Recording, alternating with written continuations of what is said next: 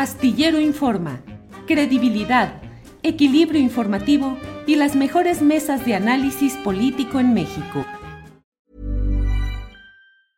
You should celebrate yourself every day, but some days you should celebrate with jewelry. Whether you want to commemorate an unforgettable moment or just bring some added sparkle to your collection, Blue Nile can offer you expert guidance and a wide assortment of jewelry of the highest quality at the best price. Go to BlueNile.com today and experience the ease and convenience of shopping Blue Nile, the original online jeweler since 1999. That's BlueNile.com. BlueNile.com. I'm Sandra, and I'm just the professional your small business was looking for. But you didn't hire me, because you didn't use LinkedIn Jobs. LinkedIn has professionals you can't find anywhere else, including those who aren't actively looking for a new job, but might be open to the perfect role, like me. In a given month, over 70% of LinkedIn users don't visit other leading job sites. So if you're not looking on LinkedIn, you'll miss out on great candidates, like Sandra. Start hiring professionals like a professional. Post your free job on linkedin.com/people today.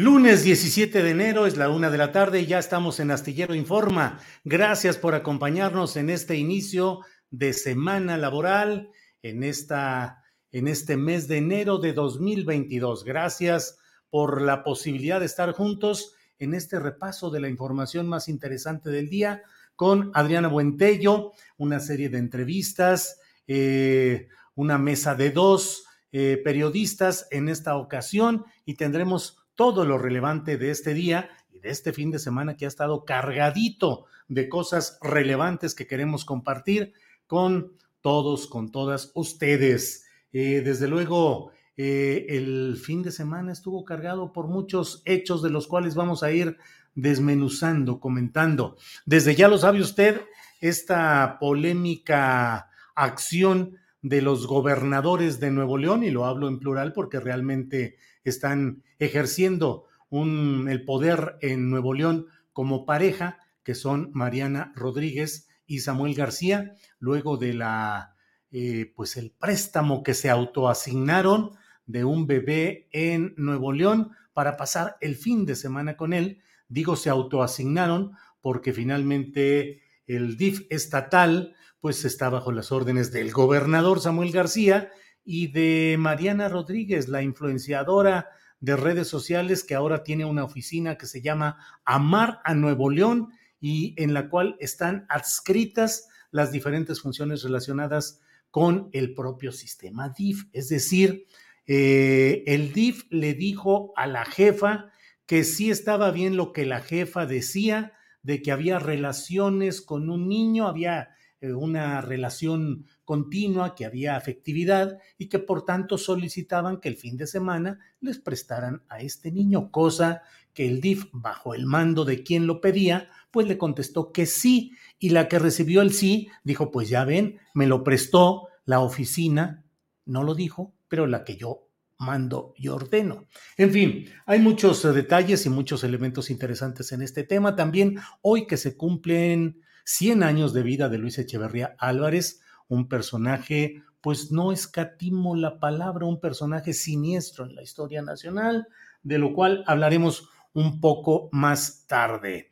Y desde luego, pues seguimos teniendo todas las preguntas y todas las inquietudes relacionadas con el tema de la pandemia del Omicron. ¿Qué hacer después del haber tenido cualquier tipo de contagio de este tipo y haber padecido todo lo que se padece con estas variantes de coronavirus? De ello vamos a hablar más tarde con el doctor Héctor Frisby. Tendremos hoy, como siempre, los lunes, la oportunidad de remover las neuronas con Jacaranda Correa. Hoy no podrá estar con nosotros Claudia Villegas por un tema absolutamente personal, pero le enviamos desde aquí un saludo. Vamos a hablar a las 2:00 p.m. con David Páramo, el polémico periodista especializado en asuntos económicos, que aporta sus puntos de vista en el noticiero de Imagen, la cadena de televisión a la que pertenecen Excelsior, Imagen Radio, y bueno, David Páramo, que ha estado haciendo una serie de comentarios positivos respecto a la política económica del presidente López Obrador, en un giro que ha llamado mucho la atención. Pareciera que de pronto David Páramo se ha convertido en un defensor de la 4T, y por ello vamos a platicar ampliamente con David Páramo a partir de las 2 de la tarde. Y tendremos luego esta mesa que le he comentado con Jorge Meléndez y con Salvador Frausto, periodistas conocidos y reconocidos. Pero mire, vamos a entrar en materia ya, de inmediato, y para ello está con nosotros en este momento Tania Ramírez Hernández. Ella es directora ejecutiva de la Red por los Derechos de la Infancia en México, REDIM. Tania, buenas tardes. Muy buenas tardes, Julio. Me da mucho gusto compartir este espacio contigo y con toda la audiencia de Astillero. Gracias, Tania, muy amable. Tania, pues enorme revuelo que ha causado este préstamo, entre comillas, de un bebé a Mariana Rodríguez y Samuel García, que ejercen el poder político en Nuevo León. Desde las cuentas oficiales de ustedes han hecho una serie de observaciones. ¿Hay algún tipo de presunción de violaciones legales o irregularidades en este préstamo, entre comillas, Tania? Híjole, pues lamentablemente sí, Julio. Lo apuntábamos en el boletín que hicimos público como respuesta rápida a este suceso del fin de semana.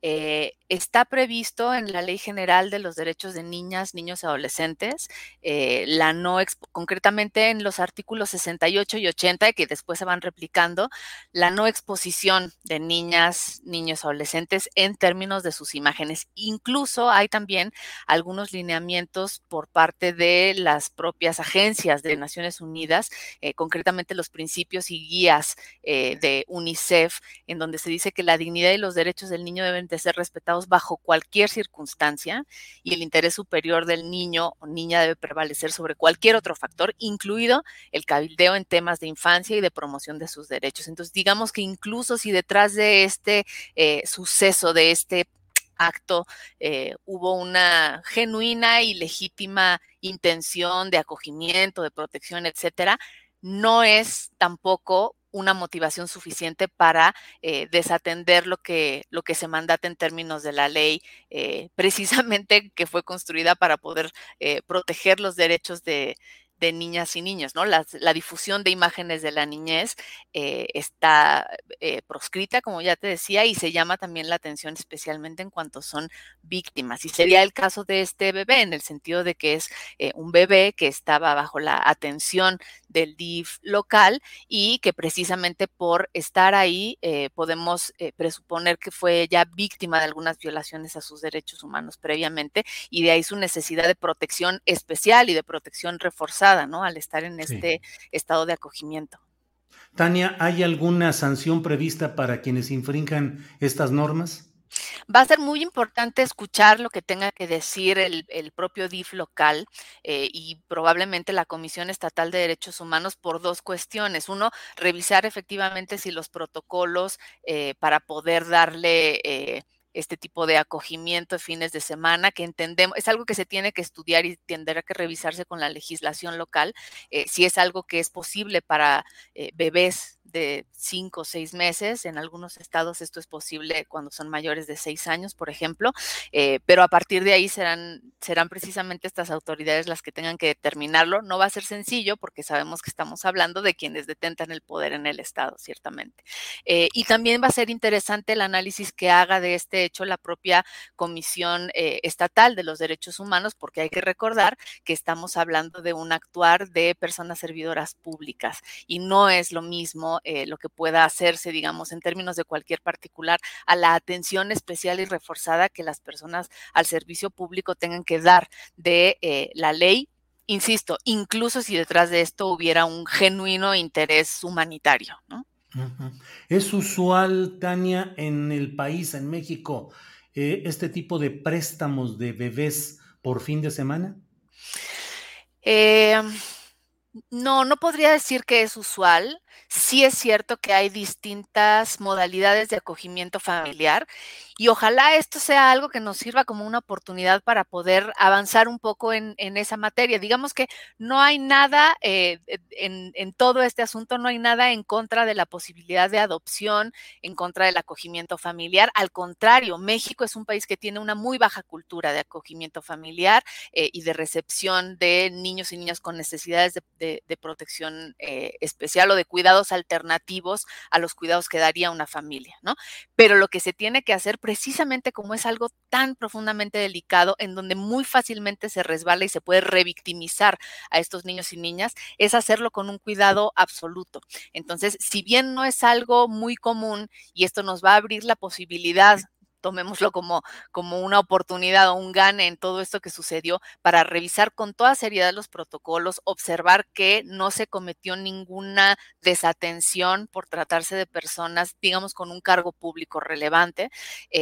Va a ser una buena oportunidad para que podamos ampliar una conversación a nivel nacional sobre la necesidad del acogimiento familiar profesionalizado, cuidado, que atienda los estándares marcados por la propia UNICEF y por la propia legislación en México, y sobre todo que cuide hacerse con un enfoque de derechos y con un enfoque de derechos de la infancia. Hay quienes en las redes sociales, Tania Ramírez, directora ejecutiva de REDIM, hay quienes dicen, pues que cuál es el problema, que dar un poco de amor y mostrar cariño con las fotografías, con la mamá posando con el niño, durmiendo plácidamente, pues que es un acto de amor y que eso es positivo, y que pues francamente son ganas de buscarle el negrito en el arroz, diríamos, ojalá y no esté cometiendo una incorrección política en materia cromática al hablar del negrito en el arroz, pero encontrar los detalles equívocos en algo que debería ser incluso enaltecido. ¿Cuál es el daño específico que se puede provocar a un niño, a un bebé, con este tipo de préstamos de fin de semana, Tania? Yo lo entiendo perfectamente y qué bueno que haces esa pregunta, Julio, porque es cierto, parecería un acto inocente, caritativo, pero es cierto que a todas y todos algo nos pareció que estaba no del todo bien, ¿no es cierto? Era importante indagar en qué es eso que no estaba bien, y tiene precisamente que ver con la innecesaria sobreexposición de este bebé. Por supuesto que no hay nada malo en las adopciones, en el acogimiento familiar. Al contrario, insisto en que tendríamos que avanzar como país en ese sentido, pero se tiene que hacer con un enfoque de derecho, se tiene que hacer cuidando y procurando a la infancia, y se tiene que hacer además teniendo muchísima pulcritud en cuál puede ser el tipo de afectación en el futuro a la vida de un niño como este. Vámonos de aquí a 5 años, Julio. Uh-huh. Este niño, si es adoptado por esta familia del gobernador y su esposa o por cualquier otra familia, todo esto que ha sucedido y que va a dejar su huella en internet con fotografías de él con un determinado color, que además casualmente es el color asociado al partido que les llevó al poder, etcétera, ¿cómo va a tratar su salón de clases a este niño?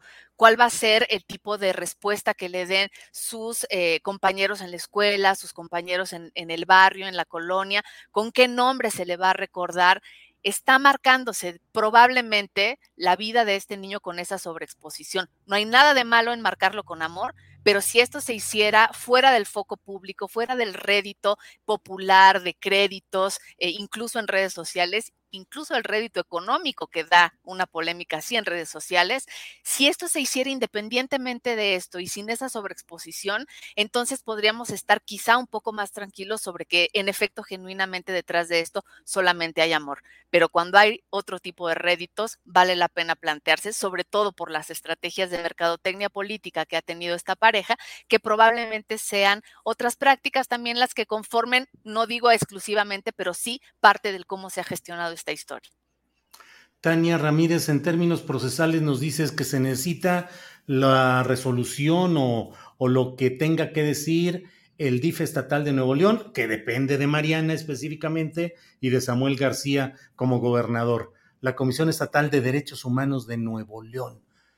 ¿Es previsible que todo esto quede solamente en un llamado de atención sobre esta sobreexposición pública, pero finalmente pues quede en este esquema que yo me atrevo a comentar y lo he hecho en las redes sociales, que es el uso propagandístico de un hecho que genera sentimientos y emociones positivas, pero que finalmente forma parte de un esquema de propaganda política y partidista, según mi punto de vista, Tania.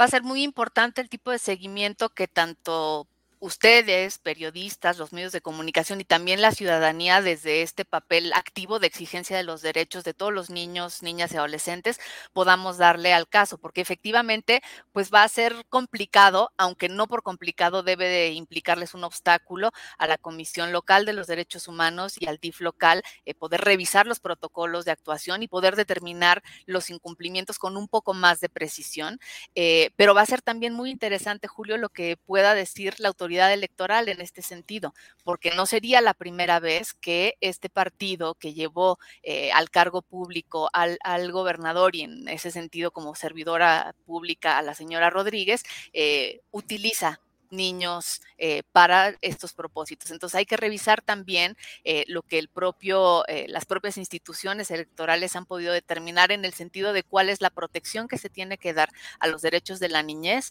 cuando su imagen es utilizada incluso para promover sus derechos, ya lo decíamos, incluso para el cabildeo en favor de la niñez se tiene que cuidar a la niñez, no es un asunto suficiente decir que es por ellas y por ellos. Entonces va a haber varias autoridades que tengan que entrar en un análisis profundo de la cuestión y poder determinar más allá de esto. Y algo me dice que vamos a poder ver, Julio, los efectos también en el sentido de que no dejemos que esto se quede en el aire de un suceso de un fin de semana en donde tuvo algún revuelo y después pasamos a otros temas nacionales, ¿no? Porque si lo dejamos estar ahí, vamos a seguir viendo que esto se repite.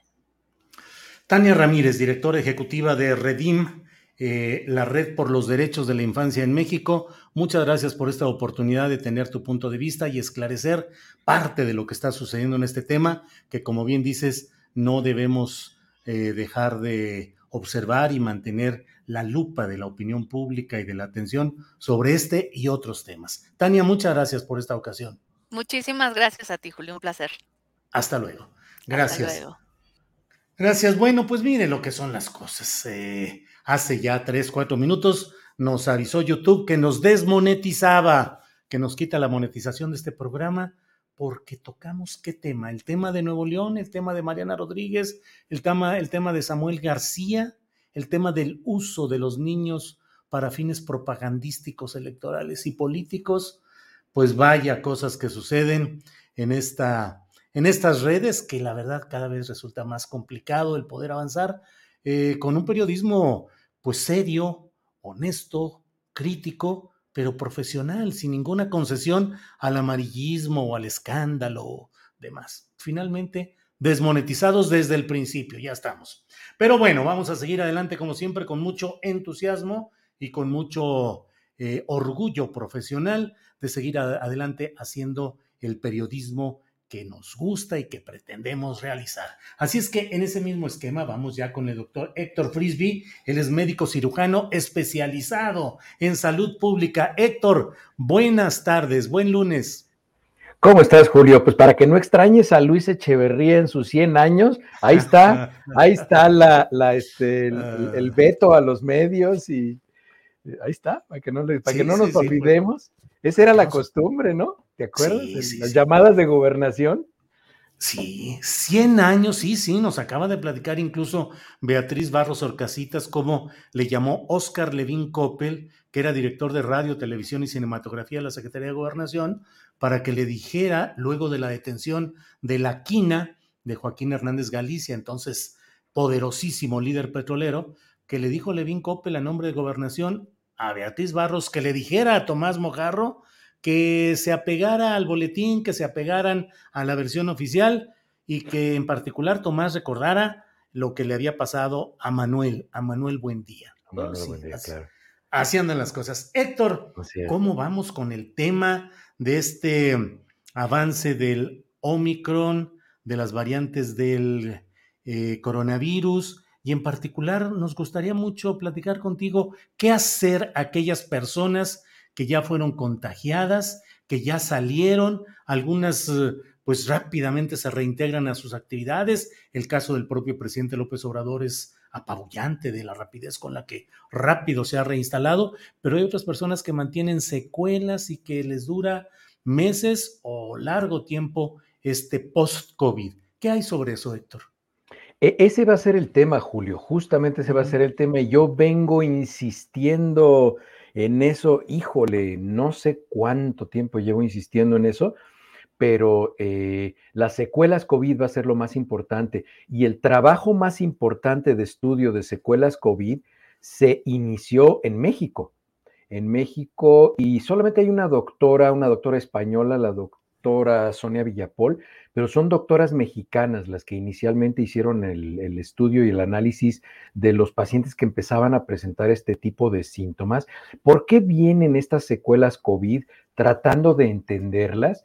La razón por la que vienen estas secuelas COVID es porque el virus genera una reacción inflamatoria en la cobertura. Háganse de cuenta que es un cable y le pela el plastiquito, se une, tiene mucha afinidad el virus por el tejido nervioso, se pega a la vaina que cubre los músculos, los nervios, perdón, las neuronas, y entonces el sistema inmunológico reconoce esa unión y la ataca, es decir, es una reacción autoinmune. Nuestro cuerpo destruye los nervios, y eso es por eso es que a la gente se le duermen las manos, le duele la cabeza, pierde el sentido del olfato, tienen muchos síntomas como secuelas. No sé si tú puedas compartir, no sé si te pueda compartir yo a través aquí, si te lo comparto a ti, no sé si tú puedas compartir una pantalla, Julio. Voy a poner una fotografía que tengo. Justamente la gráfica que hicieron estas doctoras, la doctora Carol Perelman, Talía Wegman, la doctora Sandra López León, todas ellas hicieron este trabajo e hicieron esta gráfica que es muy representativa. Y esto es lo que a mí me preocupa. ¿Y sabes en quién me preocupa particularmente? En los menores de edad. Porque no estamos viendo cuadros graves de COVID en los niños. Ahí está mira, ya lo estoy compartiendo. Ahí está, ahí estamos viendo todos estos, si se fijan, lo voy a hacer grande, entre más, estos cuadros rojos están viendo hasta arriba, el más frecuente es la fatiga, luego viene el dolor de cabeza, trastorno de atención. Ese porcentaje que ven es el porcentaje de personas que se infectan y quedan con secuelas. Al principio pensábamos que eran personas que se enfermaban de gravedad, pero ahora ya hemos visto que es cualquier persona, aun cuando tenga un cuadro asintomático. Entonces, ustedes imagínense, y bueno, la imagen es de una mujer, porque es más frecuente, desafortunadamente, en mujeres las secuelas, pero vean la cantidad de secuelas que hay. Ustedes imagínense el deterioro de la calidad de vida que tienen las personas después de que les da COVID. Estas secuelas COVID son mucho menores en personas vacunadas que se infectan, y hasta ahorita estamos empezando a ver niños menores de edad, adolescentes, que ya presentan este tipo de datos, y desafortunadamente en niños y adolescentes los más frecuentes son estos que vemos aquí en esta parte, en esta esquina. Vemos trastorno de atención, anosmia, que es la pérdida del olfato, pérdida de la memoria, ansiedad y depresión. Esos son las secuelas que estamos viendo a largo plazo, y a mí me preocupa mucho que se esté utilizando como argumento de no vacunación a los niños que no se enferman de gravedad. Porque, por ejemplo, si utilizáramos ese argumento, entonces, por ejemplo, las personas que se enferman de poliomielitis, pues los síntomas no son tan graves, no se siente tan mal la gente. Digo, quedan con problemas para caminar y luego para respirar, pero la enfermedad no es tan grave, ¿no? Entonces, ese tipo de argumentos son muy peligrosos en salud pública, y más cuando no conocemos realmente cómo se comporta este virus, porque es un nuevo virus y lo estamos conociendo. Entonces, esto a mí me preocupa mucho, y me preocupa particularmente en los menores de edad, porque estos síntomas se presentan prácticamente de manera universal. Todos los pacientes, y eso te incluye a ti y a mí, todos los pacientes tenemos algunos de estos síntomas al final. Héctor, ¿temes que nos encaminemos a un submundo o a un segmento del mundo cargado de fatiga y de disminución intelectual? Sí, fíjate que esa es mi preocupación, que vayamos a tener una generación COVID. Así es como yo lo he puesto incluso en mis redes. Uh-huh. Imagínense que las personas, no sé, vamos a decir personas que no están vacunadas de 15 años para abajo, que se estén enfermando, que empiecen a tener trastornos de la conducta. Yo ya lo estoy viendo aquí con los... Yo no atiendo niños, pero las personas que tengo aquí en mi clínica que atienden menores me están diciendo que son niños que tienen trastorno de déficit de atención, que están teniendo cuadros de ansiedad, insomnio, están teniendo regresiones en lo que se llaman los progresos neurológicos, es decir, en la continencia de la orina, en la continencia del excremento. Están teniendo regresiones. Niños que no se enfermaron de gravedad con COVID, pero lo están presentando. ¿Qué porcentaje? Son muy variados. No los podemos definir ahorita porque ahorita estamos justamente en la recolección de la información y en el análisis estadístico. Pero lo que sí a mí se me hace una torpeza es que si tenemos vacunas al alcance, la gente no se las ponga, ¿no? Entonces, Héctor, y entrándole a la gran polémica que divide opiniones de manera no solo marcada, sino muy ácida, muy fuerte la discusión. ¿Qué tanto podría ser, Héctor, que estos daños posteriores fueran causados por la propia vacuna? Hasta ahorita no tenemos evidencia que estos daños crónicos de esta forma estén causados por la vacuna. Sería mentir decir que la vacuna es inocua y no puede causar daños. Esto sería una mentira. Son muy raros los casos en los cuales hay efectos a largo plazo por la vacuna. La vacuna prácticamente en todos nosotros nos va a dar fatiga, una ligera elevación de la temperatura corporal, nos podemos sentir cansados y un poco de dolor muscular, enrojecimiento en el sitio de la inyección, sensibilidad que se quita en 72 horas. Los casos más graves han sido los reportados con inflamación de la espina dorsal que causan una cosa que se llama mielitis transversa, pero se han reportado 3 pacientes del total de los 3.9 mil millones de vacunas que se han puesto, es decir, han sido 3 casos, se están estudiando. Los otros casos que son de preocupación son los casos que se presentaron de inflamación del músculo cardíaco y la inflamación del saco que cubre el corazón, que es la miocarditis y pericarditis, que se presentó en muy pocos pacientes con vacunas de ARN, las vacunas de Pfizer y de Moderna. Con esa se presentó. Hay muy pocos casos y la resolución de esos casos de miocarditis y pericarditis fue espontánea, sin tratamiento, a las 72 horas, a los 3 días.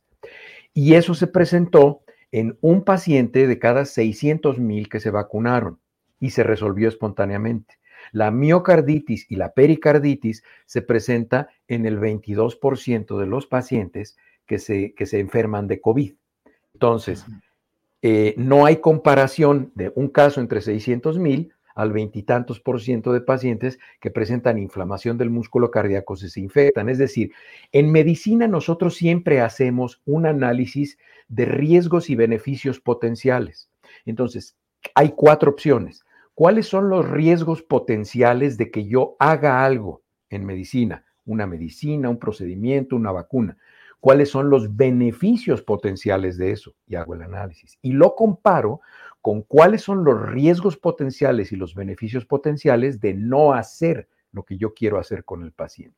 Y en ese balance de esas 4 opciones, yo encuentro la mejor opción desde el punto de vista científico, se lo propongo a los pacientes y los pacientes, siempre en un consentimiento informado, enterados de lo que puede pasar, deciden qué es lo que quieren hacer. A mí me parece, desde el punto de vista científico, que no se justifica un argumento de no vacunarse, porque en 3 casos de 394 millones de dosis que se han puesto, se ha presentado una mielitis transversa. Yo no encontraría la justificación, pero eso lo decide cada persona. Entonces, claro. Habitualmente cuando yo me he sentado a platicar con personas que no tienen una posición favorable hacia las vacunas, casi siempre termino siendo insultado de manera personal porque se les acaban los argumentos. Uh-huh. Héctor, a quienes nos escuchan y que hayan tenido alguno de estos síntomas, ¿qué les recomiendas? Primero, en cuanto a que consideren la posibilidad de que haya un post-COVID, es decir, una duración extendida de los malestares y que no es solamente circunstancial o momentáneo. Uno, y dos, ¿qué cosas deben hacer en términos laborales, fisiológicos, más descanso? ¿Qué deben hacer, Héctor? Mira, afortunadamente la reacción autoinmune solamente está involucrando como el plastiquito de la cobertura de los nervios, que es, tiene un nombre técnico, la banda de Schwann. La cobertura de mielina es lo que está afectando. No está afectando el cuerpo neuronal, no está afectando el cuerpo, es decir, no afecta el cablecito, solamente el plastiquito. Eso nos ayuda para entender que la manera en la que se puede recuperar la función es estimulando ese nervio. Si nosotros lo estimulamos y le ofrecemos lo que necesita para construir ese plastiquito otra vez, se repone de manera. Vamos a decir un paciente que pierde el sentido del olfato. La gente se confunde y piensa que perdió el sentido del gusto, pero en realidad lo que perdieron es el olfato. Recuerden que el 85% del sabor de los alimentos es olfatorio. Es por eso que cuando nos da gripe y se nos tapa la nariz, la comida no nos sabe, porque la lengua solo detecta 5 sabores básicos. El resto de los cientos de sabores que tenemos son olfatorios. Entonces, para estimular el olfato, hay que oler sustancias aromáticas, hay que oler café, perfumes, esencias, de estos aceites esenciales que se utilizan para las nebulizaciones y las vaporizaciones. Y ahora están de moda que se ponen todas estas. Esos aceititos sirven mucho, estarlos oliendo, incluso ponerlos en un pañuelo y estarlos oliendo todo el día, aunque parezca que se están echando su mona, pero bueno, que se lo pongan de eucalipto, de lo que quieran, ¿no? No deben aspirar vapores de Big Baru, por favor, no lo hagan. Café, por ejemplo, es muy útil, perfumes muy aromáticos, lociones, eso sirve mucho.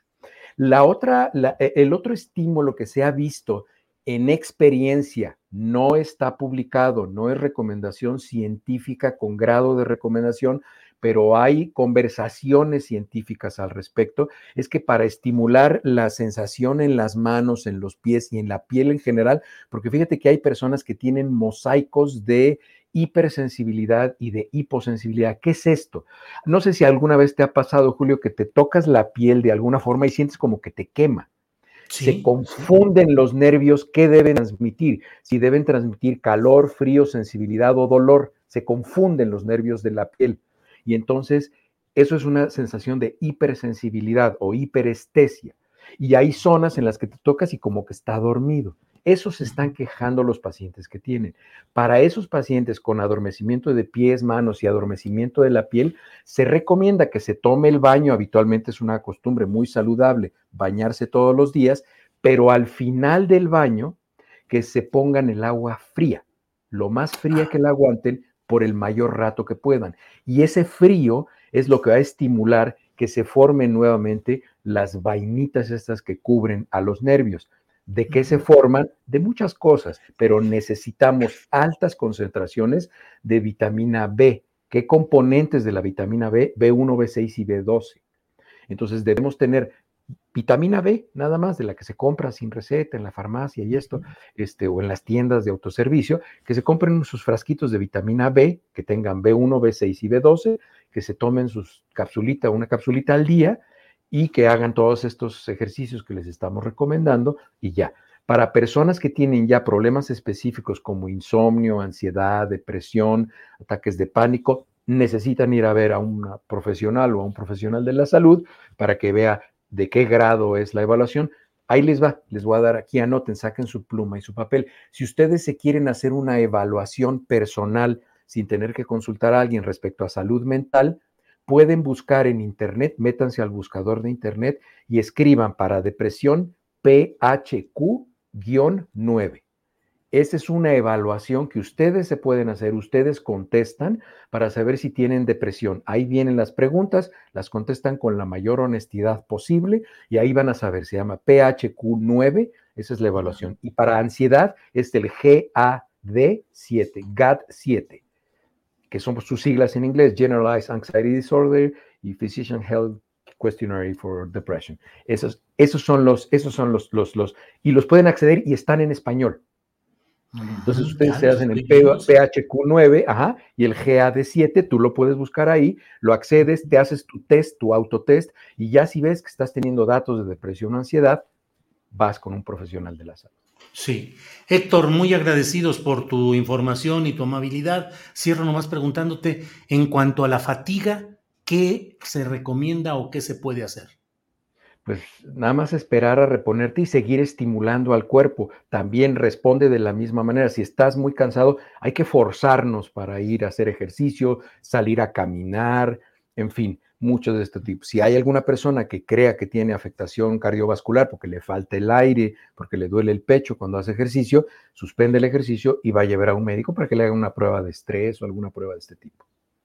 Bien, Héctor, pues muchas gracias por tu amabilidad. Esto nos permite pues avanzar en la semana con un poco más de visión y de tranquilidad respecto a muchos temas que están en el aire y que nos ayudas a esclarecer. Muchas gracias, Héctor, y que tengas buena semana. Igualmente, Julio, saludos en casa, hasta luego. Gracias, igualmente, hasta luego. Gracias al doctor Héctor Frisby que nos ayuda a esclarecer algunos de estos puntos interesantes. Yo ya abrí las páginas de esto relacionado con la escala para el trastorno de la ansiedad generalizada y abrí también el PHQ-9 con lo que aquí viene de preguntas. Digo, lo voy a revisar a ver qué es lo que dice, pero bueno, son algunos de los consejos útiles que nos ha proporcionado el doctor Héctor Frisby junto con otros análisis y comentarios sobre qué hacer cuando se está en esta etapa posterior al contagio del COVID-19 en sus diferentes variantes. La verdad es que las respuestas que tenemos son variadas. Hay quienes transitan por todo esto de una manera rápida y salen sin mayor problema. Yo los envidio abierta y absolutamente, porque en mi caso y en el de muchas personas con las que luego platico y comento, será por la edad, será por las circunstancias, pero somos varios, somos cada vez más los que tenemos este problema del COVID prolongado, en el que sigue habiendo menos, pero sigue habiendo cierta fatiga, al menos en mi caso, sigue habiendo todavía cada vez menos, pero todavía una fatiga.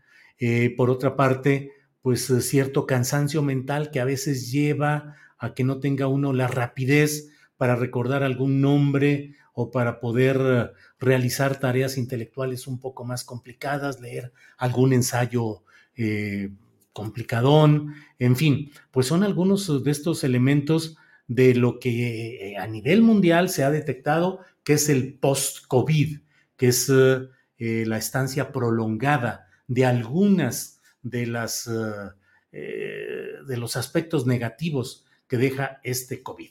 Bueno, hay muchos comentarios y se los agradezco como siempre por la posibilidad de estar en contacto, de tener la información, la interrelación, la intercomunicación que nos permite ir viendo cómo van las opiniones y los comentarios en diferentes asuntos. Agradecemos mucho, de verdad, que estén aquí con nosotros en el esfuerzo de esta comunicación. Bien, pues son la 1:36 p.m. y es el momento de que estemos con Jacaranda Correa. Jacaranda, buenas tardes. Hola, querido Julio, buena tarde. ¿Cómo estás? ¿Cómo te empiezas tu semana? Bien, la verdad, con mucho ánimo, con mucho deseo de seguir adelante y de seguir informando, pues muchas cosas, Jacaranda, que se van acumulando día tras día. El fin de semana ya no es de descanso, se acumulan un montón de cosas y hay que irlas procesando. ¿Tú cómo estás, Jacaranda? Pues todo muy bien, querido Julio. Fíjate que yo he estado ahí como husmeando en cosas, pues intentando salirme un poco de la coyuntura mediática, ¿no? Pero no sin, digamos, que quitar el ojo en lo que pues, nos está pasando, pero que a veces no miramos con atención. Y fíjate que pues resulta que al momento de estar leyendo, investigando ahí algunas cosas, pues me fui enterando. Primero me lo comentó un amigo que vive en Francia, y luego me fui pues documentando por los diarios de ese país, ¿no? Que hace algunas semanas empezaron a salir algunas notas, ¿no? En donde se planteaba que la Armada Francesa, ¿no? O sea, que comprende el Ejército de Tierra, la Marina Nacional, el Ejército de Aire y la Gendarmería Nacional, pues contrató en plena pandemia, Julio, a un equipo de 10 escritores de ciencia ficción, llamados el Red Team, para que desarrollaran un encargo totalmente atípico y hasta cierto punto, pues, impactante, ¿no? Desconcertante, que consistía en anticipar las amenazas, ¿no?, que podría afrontar Francia y la Unión Europea durante este siglo por diversas razones, ¿no? Desde ataques bélicos, ¿no?, por parte de otras naciones, guerras interculturales promovidas por las grandes olas de migración, y también pues por el cambio climático y por futuras pandemias. Así es que investigando un poco me metí a la... Pero ciencia ficción, Jacaranda, escritores de ciencia ficción. Absolutamente, absolutamente, Julio. Uh-huh. Escritores de ciencia ficción y los contrata el ejército francés. Pero además lo interesante de todo esto, Julio, es que yo me metí a la página de RedTeamDefense.org, que pueden ustedes ahí pues echarle un ojito y ver todo lo que hay ahí.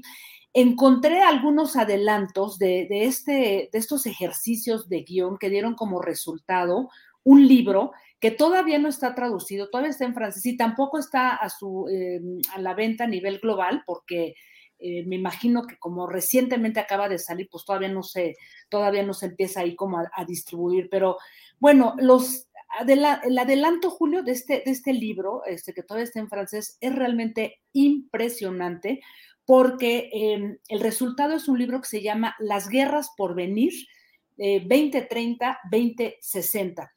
Y en ese libro, en los adelantos que nos pudieron dar, vemos algunas cosas que son verdaderamente, pues así, de ciencia ficción, pero que no nos quedan para nada lejos. Es información que el ejército francés permitió compartir porque el resto es información clasificada. Entonces, nada más de leer estos adelantos, yo me quedé helada, ni siquiera me quiero imaginar lo que es la información resguardada, ¿no? Porque realmente es tremendo lo que ahí se lee. Y ahí te va algunas pequeñas cosas, ¿no? Sí. Se adelantan, digamos que esta información que se le da pues al gobierno a través de la Armada Francesa, del Ejército, adelantan desastres naturales, refugiados climáticos, nuevas pandemias, pero sobre todo la creación de lo que ellos llaman una nación pirata en la que coexisten, fíjate, piratería de implantes neuronales, aparición de esferas comunitarias, es decir, realidades alternativas que, digo, de las que no estamos muy lejos, porque de eso se trata Meta, el proyecto que está promoviendo Zuckerberg con Facebook. Uh-huh. Y también hay panoramas de crisis ambientales, bioterrorismo, guerras cognitivas basadas en la desinformación masiva, polarización del mundo, y todo eso creando lo que se llaman hiperfortalezas e hipernubes, gente protegiéndose de unos y de otros. Y todo esto, Julio, se mezcla con un escenario tremendo de futuras pandemias, ciudades móviles, flotantes, gente dividida, fíjate, muy interesante, entre quienes aceptan lo que en ese escenario se plantea que es un chip que se les instala y en donde van a conciliar, digamos, que la seguridad sanitaria con su movilidad. Es decir, no todo mundo se puede ya mover en ese, digamos que en ese futuro que está imaginando el Red Team. Y digamos que el adelanto, el mayor conflicto, digamos, de uno de estos escenarios en esta llamada nación pirata, es un atentado biológico el 2 de octubre del 2045 en lo que llaman la Grand City, y en donde Francia pues llega ahí a lanzar una operación para repatriar a sus ciudadanos y algunos otros de la Unión Europea, pero se encuentra con que no toda la gente acepta salir de ahí porque la gente vive encerrada en esferas seguras, protegiéndose unos de otros y bombardeados por noticias falsas. Y ya la cereza del pastel, Julio, lo que pudimos leer ahí en este escenario, en el 2047 la Unión Europea lanza una operación que se llama, la traducción podría ser asegurar lo real. Esto se trata de desmantelar las zonas de realidad alternativa, los dispositivos de manipulación cognitiva que van a estar reglamentados, lo que según esta operación va a permitir una desideologización de poblaciones a gran escala. En fin, Julio, que esto no es la nueva serie de Netflix, sino el guión de una película que podría estar por venir y que ha sido encargada ni más ni menos que por las Fuerzas Armadas francesas para analizar y saber qué nos espera en un futuro no tan lejano, Julio. ¿Qué te parece? Híjole, Red Team, equipo Red rojo. Team. Así es la denominación de este. Y bueno, Jacaranda, pues es que, ¿cómo puede uno decir, híjole, esos son imaginaciones, es pura literatura, son autores que están pues inventando las cosas? Cuando muchos de estos fenómenos y estas cosas, al menos la semilla o lo que podemos ver hoy, vislumbran cosas que van hacia allá. Así es que es muy interesante, Jacaranda. Totalmente, y fíjate que echándome un clavadito todavía más a fondo, pues llegué por ahí que, o sea, el Red Team de alguna manera que tiene su página, que es cuarto de escritores, o sea, se mueven en un territorio a medio camino, o sea, entre la ciencia ficción, pero también han dado resultados concretos.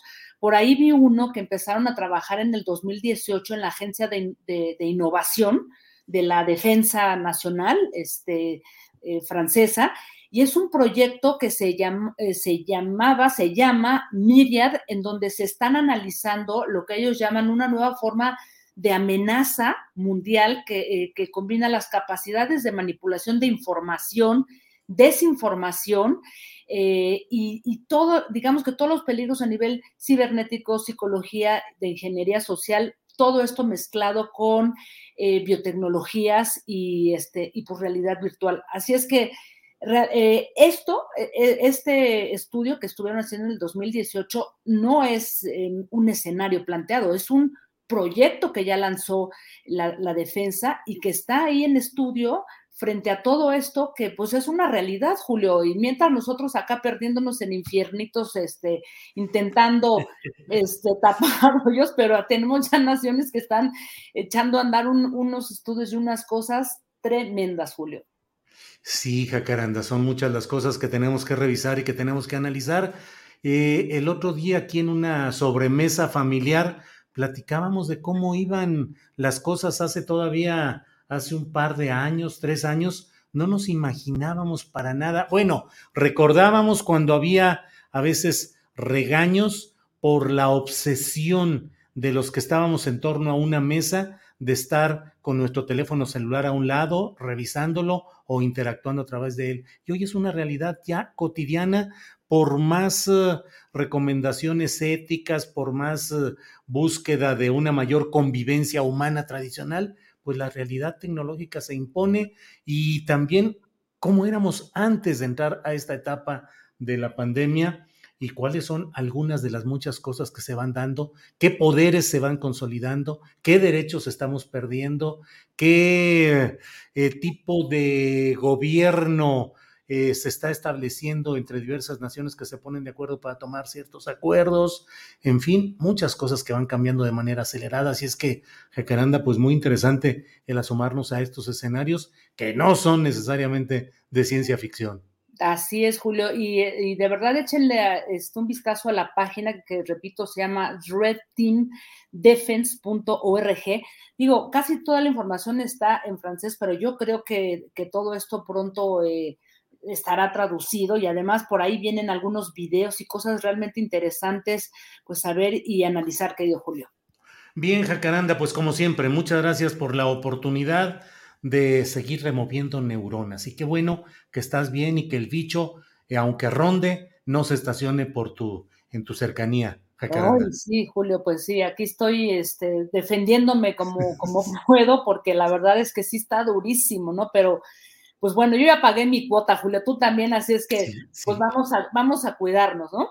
Así es. Jacaranda, un abrazo y que estés muy bien, que tengas una muy buena semana. Gracias. Igual para ti, querido Julio, un saludo a todas, todos, también a la querida Adriana. Hasta el lunes. Hasta el lunes, gracias. Jacaranda Correa, que nos ayuda a remover neuronas en San Lunes. El mero lunes nos ayuda a asomarnos a todas estas realidades. Red Team, equipo rojo. Ya lo busqué por aquí, ya encontré varias cosas. Lo voy a leer porque suena muy interesante.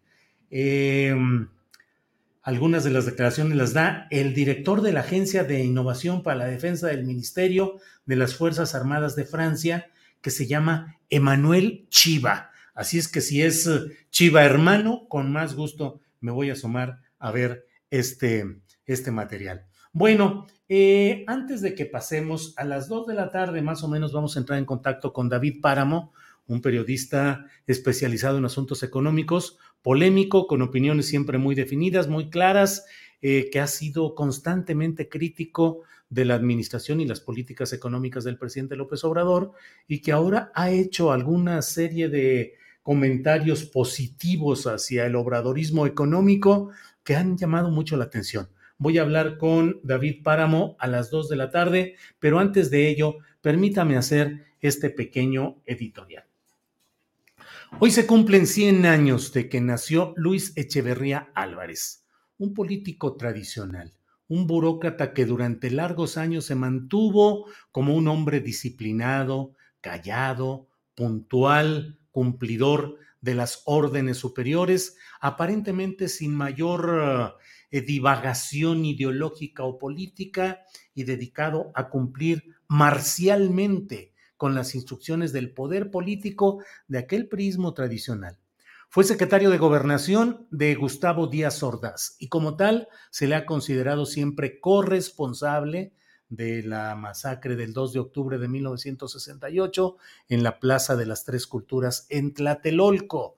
Luis Echeverría Álvarez, que por su talante cuidadoso, formal, impecable, traje, corbata, cuidadoso, callado, siempre cumplido, fue designado por Gustavo Díaz Ordaz como candidato del PRI a la sucesión presidencial. Apenas habían pasado unos meses y Gustavo Díaz Ordaz decía que se veía frente al espejo a la hora de rasurarse y se decía cuán pendejo había sido al creerle a Luis Echeverría Álvarez, de quien tuvo, según diversas versiones históricas, la tentación de quitarlo como candidato a la presidencia, pero se contuvo Gustavo Díaz Ordaz porque sabía, pues, el caos, el problema que generaría tomando una decisión de ese tipo, porque en cuanto fue candidato presidencial del PRI y en cuanto se sintió con una personalidad propia Luis Echeverría Álvarez, se convirtió en un parlanchín permanente y en un crítico de todo lo que él había convalidado, practicado y defendido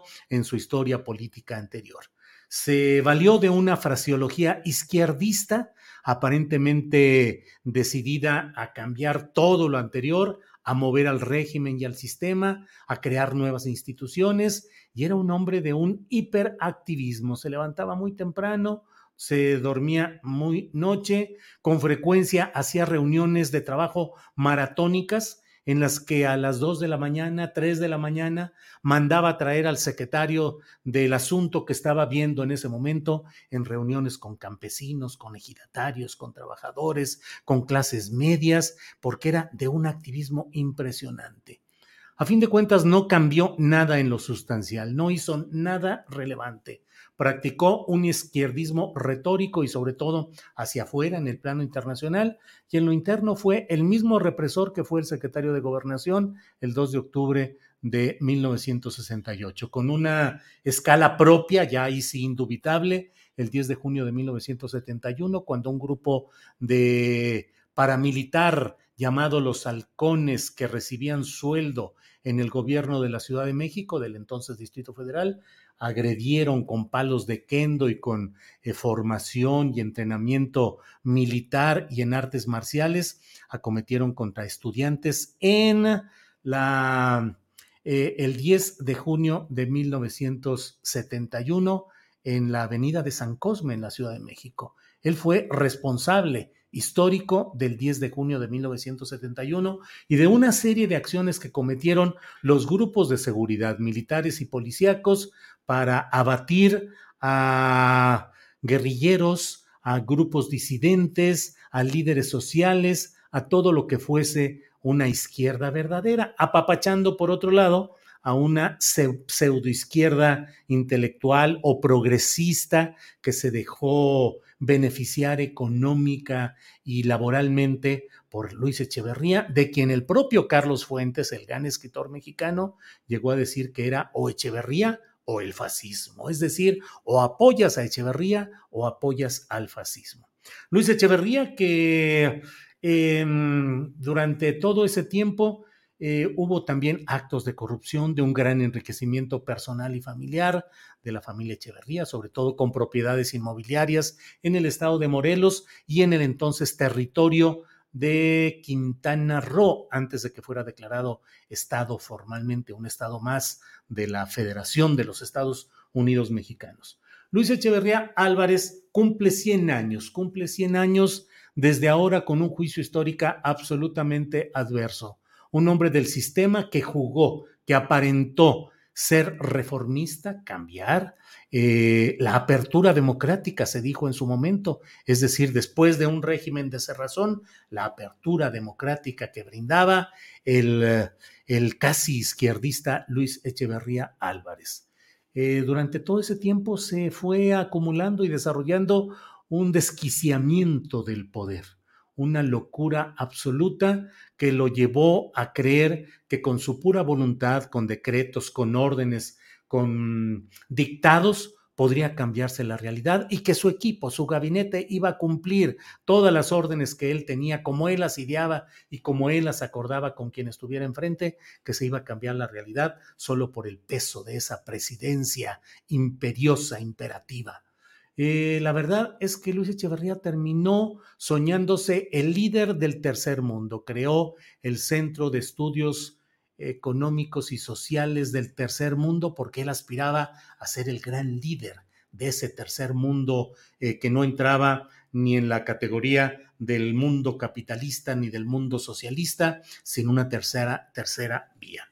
Luis Echeverría, que terminó dejándole el poder a quien creyó que sería un ente manipulable, José López Portillo, otro caso de despilfarro, de arbitrariedad, de corrupción, de locura en el poder, pero ese es otro tema. Dejó a José López Portillo, quien rápidamente se resistió a que Luis Echeverría consumara lo que él había pretendido dejar, que era una especie de cacicazgo o de maximato.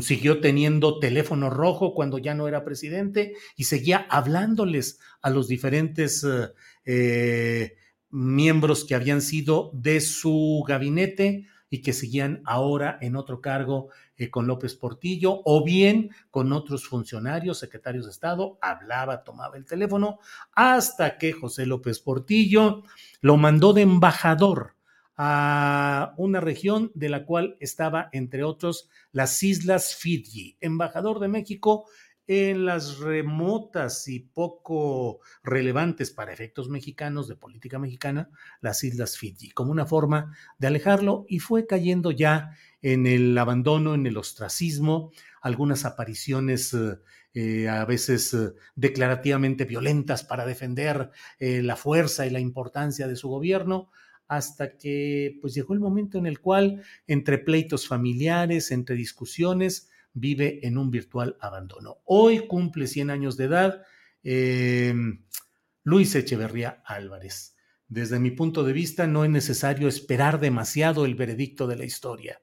Desde ahora, ya con el tiempo que ha pasado, casi medio siglo desde que dejó el poder, hay una generalizada visión de que fue simplemente pues una especie de marioneta que brincó y que quiso jugar al izquierdismo y al cambio democrático y que finalmente terminó simplemente ejerciendo un poder despótico, represivo, autoritario, como muchos otros, y que hoy está en el mismo casillero negativo de la historia, como otros muchos de quienes ejercieron el poder a nombre del Partido Revolucionario Institucional. Algunas de sus del estilo que él impuso junto con su esposa, que radicó entre otros en el folclorismo, en el evitar bebidas y comidas importadas o de confección presuntuosa, para establecer comida típica mexicana, aguas frescas en Palacio Nacional y en Los Pinos, y establecer un sentido de respeto y de apoyo a lo popular mexicano, pues forma parte de lo que se utilizó como signos de aprovechamiento propagandístico y que finalmente, pues muy poco o nada de todo eso trascendió y quedó. Ese es el legado histórico de Luis Echeverría Álvarez, que cumple 100 años. Creo yo que su historia lo ha condenado y que es, con 100 años de vida, un superviviente de su propia historia que no deja de señalarlo y de condenarlo. Bien, pues muchas gracias por escuchar esta reflexión que he querido hacer en este lunes 17 de enero. Es la 1:58 p.m. Vamos a un pequeñito promocional de 30 segundos y regresamos. No se vaya, porque vamos a hablar con David Páramo, periodista especializado en asuntos económicos. Volvemos en segundos. No se vaya, por favor.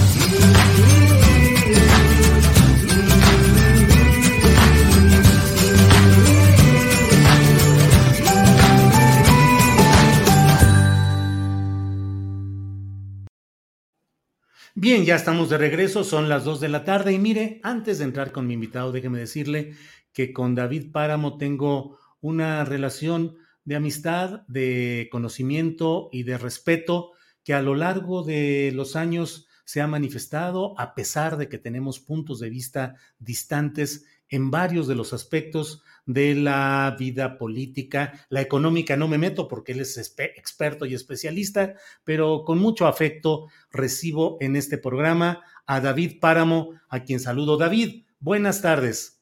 Querido Julio, siempre es un gusto platicar con gente inteligente, aunque no en todas las cosas estemos de acuerdo.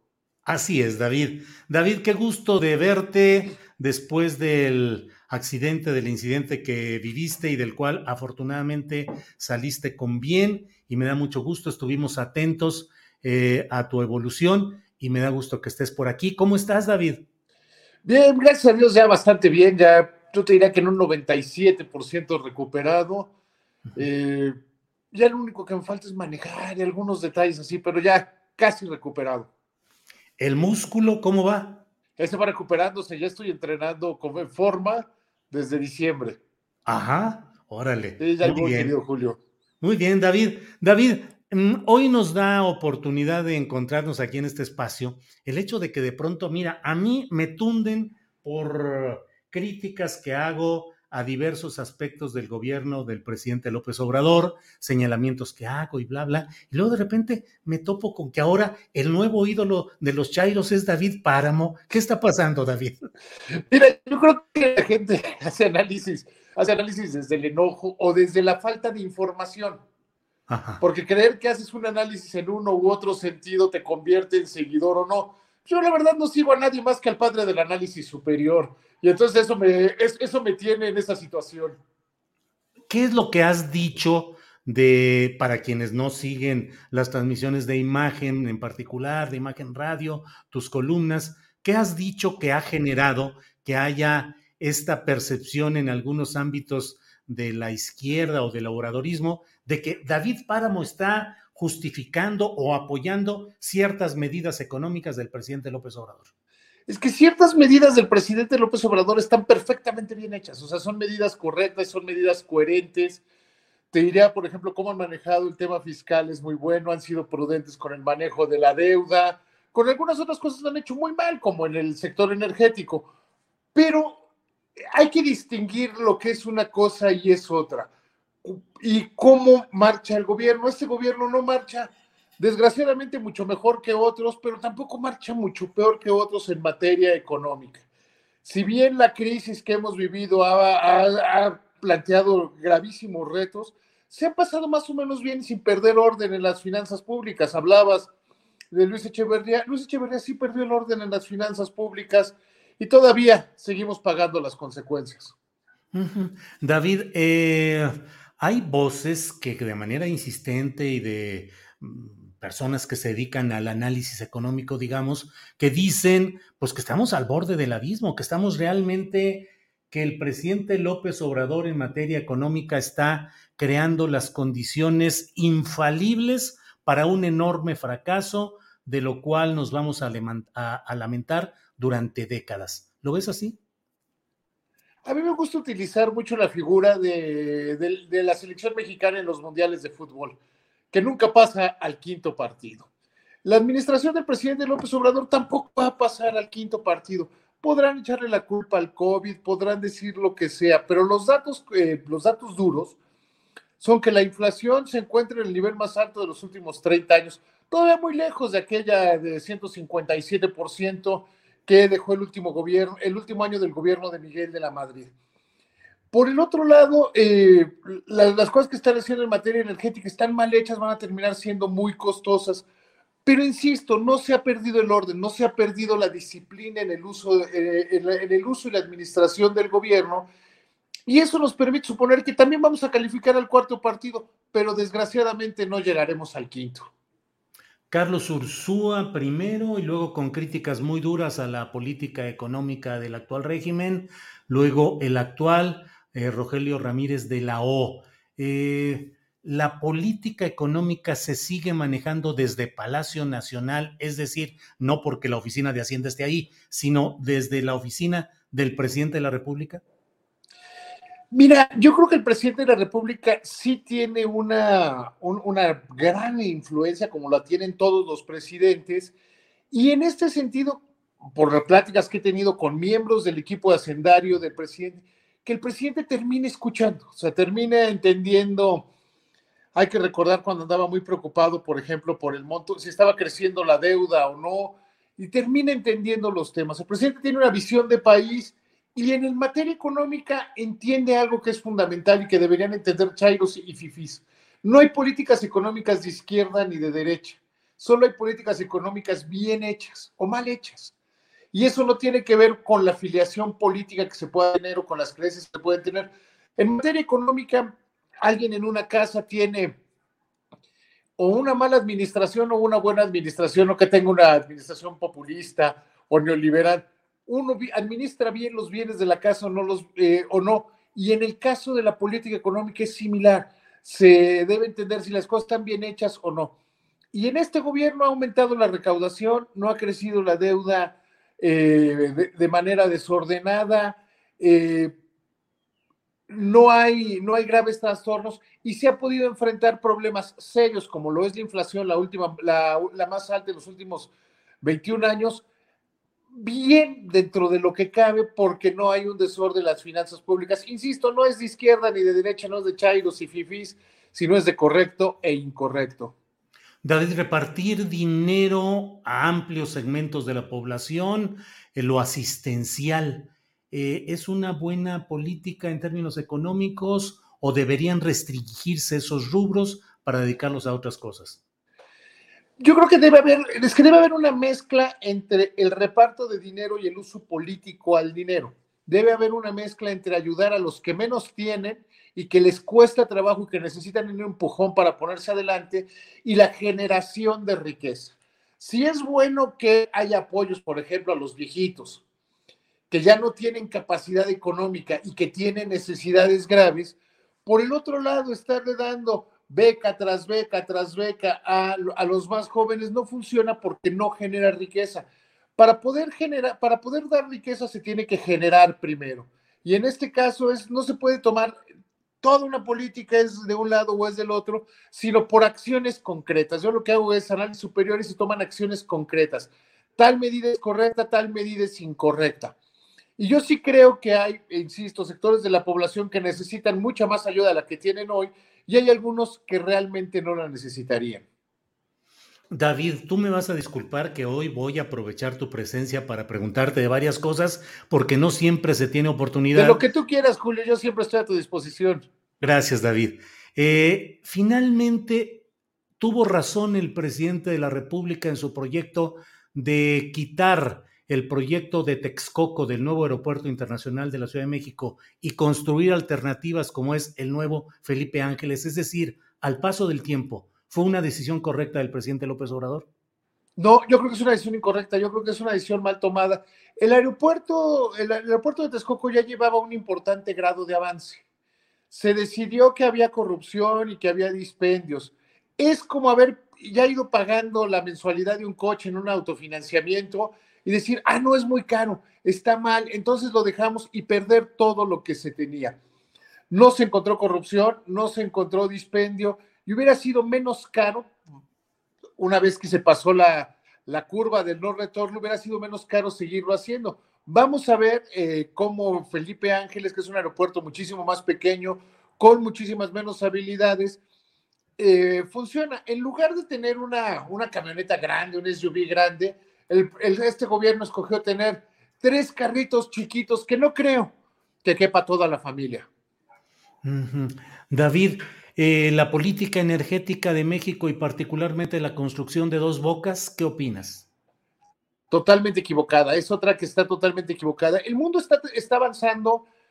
En la década de los 70s, lo que se usaba era motores más chicos. Y ahora se ha decidido en el mundo que vamos a desaparecer los motores de combustión interna. Los grandes fabricantes de automóviles en todo el mundo ya tienen fecha de salida de la construcción de motores de combustión interna y vamos hacia motores impulsados por otro tipo de combustibles. El estar concentrándonos en el petróleo, en la refinación del petróleo, es como que cuando desapareció la moda de la plata como unidad de valor, como depósito de valor, seguir insistiendo en ella. Yo creo que México debería estar mucho más metido en temas como el litio, que estar construyendo refinerías que también, como lo vemos en el caso de Deer Park, son más baratas compradas en los Estados Unidos que hechas en el propio país. No es necesariamente más barato, es más, casi nunca lo es, algo producido localmente que algo importado. Se debe aprovechar la conexión con el mundo, el TEMEC que ratificó este mismo gobierno, para justamente con eso concentrarnos en lo que somos mejores y aprovechar para lo que no somos tan buenos. Y en el caso del petróleo, sí, hemos tenido el petróleo, pero como diría López Velarde, los veneros de petróleo los escrituró el diablo. Hey. David, el Tren Maya y la inversión extranjera. One size fits all seems like a good idea for clothes until you try them on. Same goes for healthcare. That's why United Healthcare offers flexible, budget-friendly coverage for medical, vision, dental, and more. Learn more at uh1.com. There's never been a faster or easier way to start your weight loss journey than with PlushCare. PlushCare accepts most insurance plans and gives you online access to board-certified physicians who can prescribe FDA-approved weight loss medications like Wegovy and Zepbound for those who qualify. Take charge of your health and speak with a board-certified physician about a weight loss plan that's right for you. Get started today at PlushCare.com/weight-loss. That's PlushCare.com/weight-loss. PlushCare.com/weight-loss. Mira, yo creo que el Tren Maya es una buena idea si logra atraer más y mejor turismo. Yo, en cuanto me hablan de inversión extranjera o inversión nacional, creo que no nos debe importar tanto lo que es la inversión extranjera o la inversión nacional. Lo que debe importarnos totalmente es ¿Qué es el beneficio que tenemos? Si tú te subes a un elevador, no te importa si es marca hecho en México, hecho en Corea, hecho en Alemania. Quieres que el elevador llegue al piso, baje del piso, no se caiga y no funcione. Lo mismo sucede con con todos los bienes. ¿Qué te importa si, por ejemplo, en esta reunión la hacemos por tal o cual vía de enlace de streaming? No importa tanto quién es, sino que la calidad sea buena, sino que funcione, sino que estén precios correctos, sino que todo funcione. Entonces, la inversión extranjera no es mala de por sí o no es buena de por sí, como sucede con la inversión nacional. No es ni buena ni mala, es el resultado y el beneficio que se obtiene de ella. Uh-huh. Con frecuencia se dice, sobre todo en las alocuciones mañaneras, David, que no ha aumentado la deuda externa de México. ¿Es así? No ha aumentado la contratación de deuda por encima de lo acordado. Hay que recordar que el Congreso autoriza la contratación de deuda. Segundo, que la deuda por sí misma va creciendo. Aunque no se contratara nueva deuda, la deuda va creciendo. El gobierno ha hecho un muy buen trabajo, la Secretaría de Hacienda, que ahí no ha habido cambio en el subsecretario de Hacienda, Gabriel Llorio, en ir cambiando deuda que vence pronto por deuda que tarda más en vencerse, y eso disminuye el costo. Lo importante no es cuánto debemos, sino qué capacidad tenemos para pagarlo adecuadamente. Uh-huh. En el caso de Banamex, David, ¿qué opinas de la posibilidad de que se queden con este banco algunos de los personajes que ya se han hablado? Ricardo Salinas Pliego, Carlos Hank o Carlos Slim, o la opción de Javier Garza Calderón a nombre de empresarios de la 4T. Mira, yo creo de entrada que Javier Garza Calderón va a tener un reto, tendrá un reto monumental para reunir a los inversionistas. Yo calculo que debe valer Citibanamex en México, debe valer como $15,000 millones. Y no veo que Javier Garza y este grupo tengan la potencia y la experiencia financiera. Si algo aprendimos de la reprivatización bancaria, si algo aprendimos de la reprivatización bancaria, es que no cualquiera puede llegar y administrar un banco. De los 18 bancos que fueron privatizados, solo uno, que es Banorte, se encuentra en la mano original. Todos los demás la perdieron porque entraron o delincuentes o gente que no les sabía. Y eso derivó en la crisis financiera de 1995 y su consecuente rescate. Creo yo que ahí están las ofertas de Banorte, que lo ha manejado mucho más institucionalmente, pero sí tienen interés. Y la de Banco Azteca, que lo ha dicho primero de broma, ya luego en serio, Ricardo Salinas, que tiene interés en comprar el banco. La banca en México es un negocio de menudeo. Es un negocio en el que son muchísimas cuentas, millones de cuentas de poco dinero y que requieren muchas transacciones. Esa es la banca que Citigroup no le gusta, no es bueno, no le gusta en el mundo y no es bueno en el mundo, y se quiere concentrar en ese tipo de banca. Bancos que están dispuestos a tener muchos clientes de 3, 4 mil pesos y darle servicio a esos clientes, es justo lo que se necesita en México para bancarizarlos y para que el país se desarrolle. En lo que no estoy de acuerdo es en esas ideas que dicen, vamos a estatizarlo, aunque sea en una parte. Uh-huh. ¿Qué es un poco lo que propone Pablo Gómez? La idea de Pablo Gómez es decir, vamos a hacer la banca, que una parte sea el Estado y otra sean muchos inversionistas pequeños. La mejor manera de democratizar el capital de una empresa es a través de la colocación en el mercado de valores. Entonces tendría que haber una gran colocación y el grupo de control tendría que ser el Estado. Aquí se plantea una problemática a lo que propone Pablo Gómez. Uno, se va a estatizar esa parte de Banamex, lo cual convertiría en un problema gravísimo para la economía mexicana. Estatizar uno de los 3, 4 principales bancos del país, aunque sea para mantenerlo privado, plantea un problema inenarrable, o sea, un problema difícil de confianza, de tipo de cambio, de manejo de la economía. Segunda parte, que el gobierno disponga de recursos, vamos a suponer que se quedara con el 50% del nuevo banco para mantener el control. ¿De dónde saldrían los recursos? ¿A qué programas sociales habría que quitarles el dinero para que estos pudieran ser efectivos. Entonces, yo creo que no es una proposición viable, pero es una proposición al final de cuentas. Sí, David, si hoy te pusiera una pregunta de esas de sí o no, y no hay posibilidad de decir no la respondo, te diría, en términos económicos y en lo que va hasta hoy del gobierno de López Obrador, ¿lo apruebas sí o no? Sí. Totalmente. Y me dijiste que no podía argumentar, entonces sí, perfecto, sí. ¿Eres tú un hombre que se puede denominar neoliberal o progresista, de izquierda o de derecha? No, yo soy un seguidor del análisis superior. Yo soy un hombre liberal, yo creo en las libertades, yo creo en todas las libertades.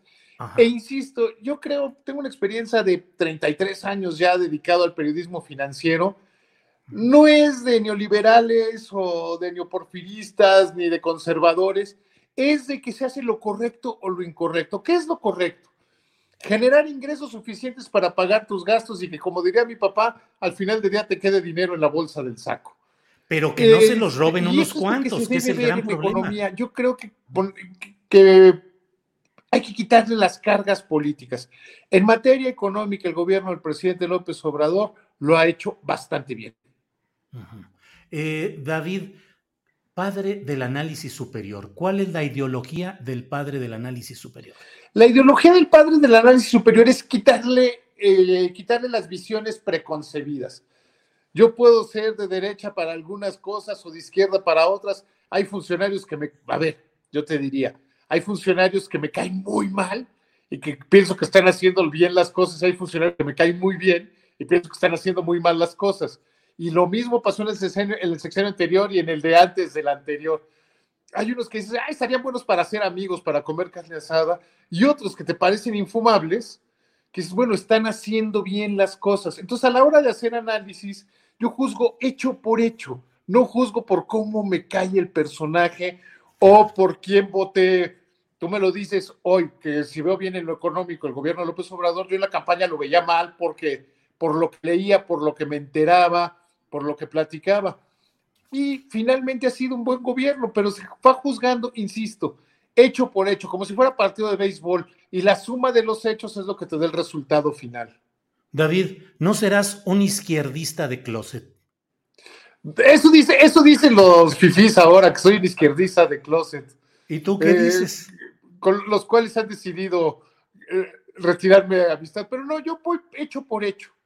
Sí. Y en este mismo gobierno te diría, Julio, si ves la parte del sector energético, a mí me parece que es una tragedia y que la labor de Rocío Nale y quienes están con ella es una tragedia, que la labor de Bartlett es una tragedia. Pero si me preguntas cómo va la Secretaría de Economía, hasta con el muy desagradable Carlos Ursúa iba bien. Ah, la Secretaría de Hacienda. Sí, la Secretaría de Hacienda. Sí. ¿Y la Secretaría de Economía con Tatiana Clouthier? Fíjate que Tatiana Clouthier me está sorprendiendo, Julio. Yo creía que iba a ser más rollo y menos hechos, pero tomó con mucha inteligencia, ha tomado el tema de los subsidios en Estados Unidos a los vehículos eléctricos fabricados en aquel país. Lo ha tomado bien, ha tenido un buen acercamiento. Yo creo que Tatiana Clouthier, a mí me ha sorprendido lo que está haciendo bien en esa secretaría tan pequeña y con tan pocas atribuciones. Uh-huh. David, en el terreno sobre todo del columnismo y el comentario político se habla mucho del chayote, del dinero que daban los gobiernos para promover buenas opiniones de parte de esos comentaristas o analistas. ¿Qué tanto ese chayote que ejercía el poder político, en el caso del periodismo económico, lo ejercen los empresarios para promover y financiar opiniones favorables a sus planes, proyectos o posturas políticas? Mira, yo no puedo hablar y no quiero hablar por las demás personas, pero recibir chayote es algo muy, muy, muy pequeño y muy poco relevante para ti. Si una empresa, por poner el caso de una empresa, si la empresa fulanita te dice, no, es que apóyame porque quiero comprar Banamex, y lo apoyas, bueno, cuando compra Banamex ya le vendiste tu prestigio, ya le vendiste tu carrera, ya le vendiste todo en muy poquito dinero. Es cosa de llevar a valor presente cuánto vale tu carrera, una carrera que, insisto, comencé 1988, es decirle, te voy a vender mi opinión, pues ¿cuánto vale la opinión? Y yo no sé la demás gente, pero yo desde niño, desde que tenía 6, 7 años, yo ya quería ser periodista y me gustaría retirarme por ahí de los 71, 75 años. Entonces, ¿cuánto vale eso? Eso es lo que yo pienso, lo pienso en términos económicos. Uh-huh. David, yo no conozco realmente cómo son los entretelones del periodismo económico, sí del político. Y del político a mí me tocó ver y vivir los momentos en los cuales los jefes de prensa paseaban con sus portafolios y daban dinero en efectivo a periodistas y a comentaristas y columnistas y de todo. En el medio del periodismo económico, sin citar nombres específicos, pero también se da ese hecho de que haya dinero para fomentar o promover ciertas columnas, ciertos comentarios, perdí la ciertas llamada. Notas. ¿Perdón? ¿Sí? ¿Me escuchaste, David? Sí, perdí la llamada. A ver, ahí estamos. ¿Me escuchas, David? No sé. Algo pasó. No sé. Algo pasó, David, ¿me escuchas? Déjame regresar. ¿Me escuchas? 1, 2, 3. 1, 2, 3. 1, 2, 3. Bueno, estamos ahorita, reanudamos en unos segunditos esta transmisión para ir cerrando con David Páramo en esta plática que me parece a mí muy interesante y espero que también a ustedes les resulte muy ilustrativa. David Páramo, que es comentarista pues de televisión, usted lo ve con Ciro Gómez Leyva. David, ¿me escuchas ahí? Ya, disculpa, se perdió la transmisión. No te preocupes. Te decía en esta última pregunta, David, agradeciéndote toda la amabilidad de este tiempo. Es un honor para mí. David, en el ámbito del periodismo político, a mí como reportero yo vi muchas veces los jefes de prensa paseando con sus portafolios de dinero y entregando dinero a periodistas, a columnistas, a todo tipo de gente en el ámbito político. En el ámbito económico se daban cosas parecidas de parte del gobierno o los gobiernos o de empresarios, sin que entremos en nombres de quién los recibían, pero era un fenómeno, ¿tú lo has visto, lo has conocido también?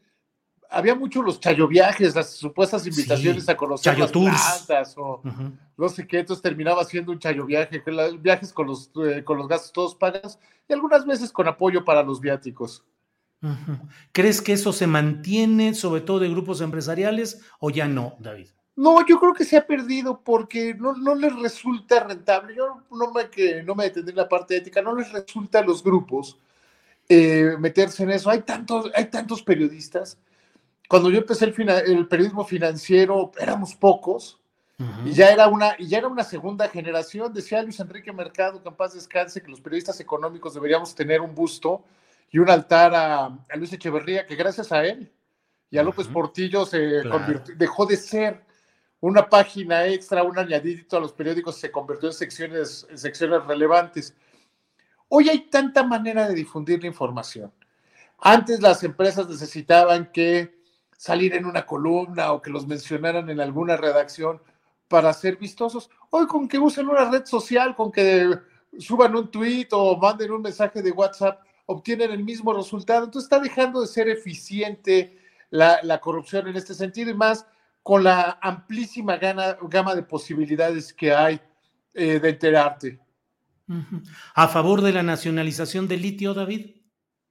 No, yo creo que el litio debe ser una propiedad del Estado que se debe cobrar un impuesto, pero el litio debe extraerlo y explotarlo quien mejor lo pueda hacer al servicio de los mexicanos. Y no estoy seguro que al menos en estas condiciones el Estado sea, pero se puede cobrar. Mira, deberíamos tomar ejemplos más como el de Noruega. Uh-huh. Petróleos de Noruega es una empresa de la corona noruega. Y paga impuestos y compite contra todas las grandes petroleras del mundo y es muchísimo más eficiente que Petróleos Mexicanos con la tercera parte del trabajo. ¿Qué hacen? Pues no es la propiedad estatal o no es la propiedad privada, sino es la competencia. Donde no hay competencia se genera incompetencia. Entonces, en el caso del litio, no me preocupa tanto de quién, o sea, el litio es del Estado mexicano, es del gobierno mexicano, pero se debe utilizar de una manera que se le saque el máximo provecho. Noruega con el petróleo se le paga un impuesto a la corona por explotar el petróleo y él se le sirve para todas las carreteras. Entonces, más que pensar en quién es el dueño, es qué hacemos con el bien. y yo creo que sería la mejor manera de utilizar el litio, que fueran el gobierno, privados, extranjeros, los que fueran, pero que eso le alcanzara a todos los mexicanos para más. Bien, David. David, pues como diría Ciro Gómez Leyva en la parte final de sus pláticas, de los comentarios contigo, te quiero preguntar, de los aspirantes de Morena a la sucesión 2024, ¿cuál crees que podría darle mayor seguridad, firmeza, confianza en el ámbito económico? Así es que remátala, David. Bueno, a favor del remate, yo creo que los aspirantes a Morena, los más avanzados en materia económica, son Claudia Sheinbaum y Marcelo Ebrard. Aunque Marcelo Ebrard tuiteó el fin de semana algo que espero que haya sido una ocurrencia de fin de semana, espero que haya sido, porque él está pidiendo estatizar el patrimonio cultural de Banamex a cuenta de que se le ocurrió que le parecía bueno, y dijo que además él iba a estar muy pendiente. Eso no le toca al secretario de Relaciones Exteriores. Hay una diferencia en el tuit de Pablo Gómez. Es una cuenta de Pablo Gómez que dice crítico de la sociedad, crítico del Estado y de la sociedad. Y en la otra es cuenta oficial del secretario de Relaciones Exteriores. Entonces, a pesar de eso, Marcelo Ebrard ha sido razonable en materia económica. Yo creo que de los aspirantes de Morena son los dos más avanzados, y de los más atrasados es Monreal. Bien, pues David, muchas gracias por esta oportunidad de platicar ampliamente contigo. Lo aprecio. Te envío un saludo, un abrazo y que todo siga adelante, David. Muchas gracias. Ojalá me invites con más frecuencia, querido Julio. Un placer platicar contigo siempre, y sabes que te admiro y te aprecio mucho.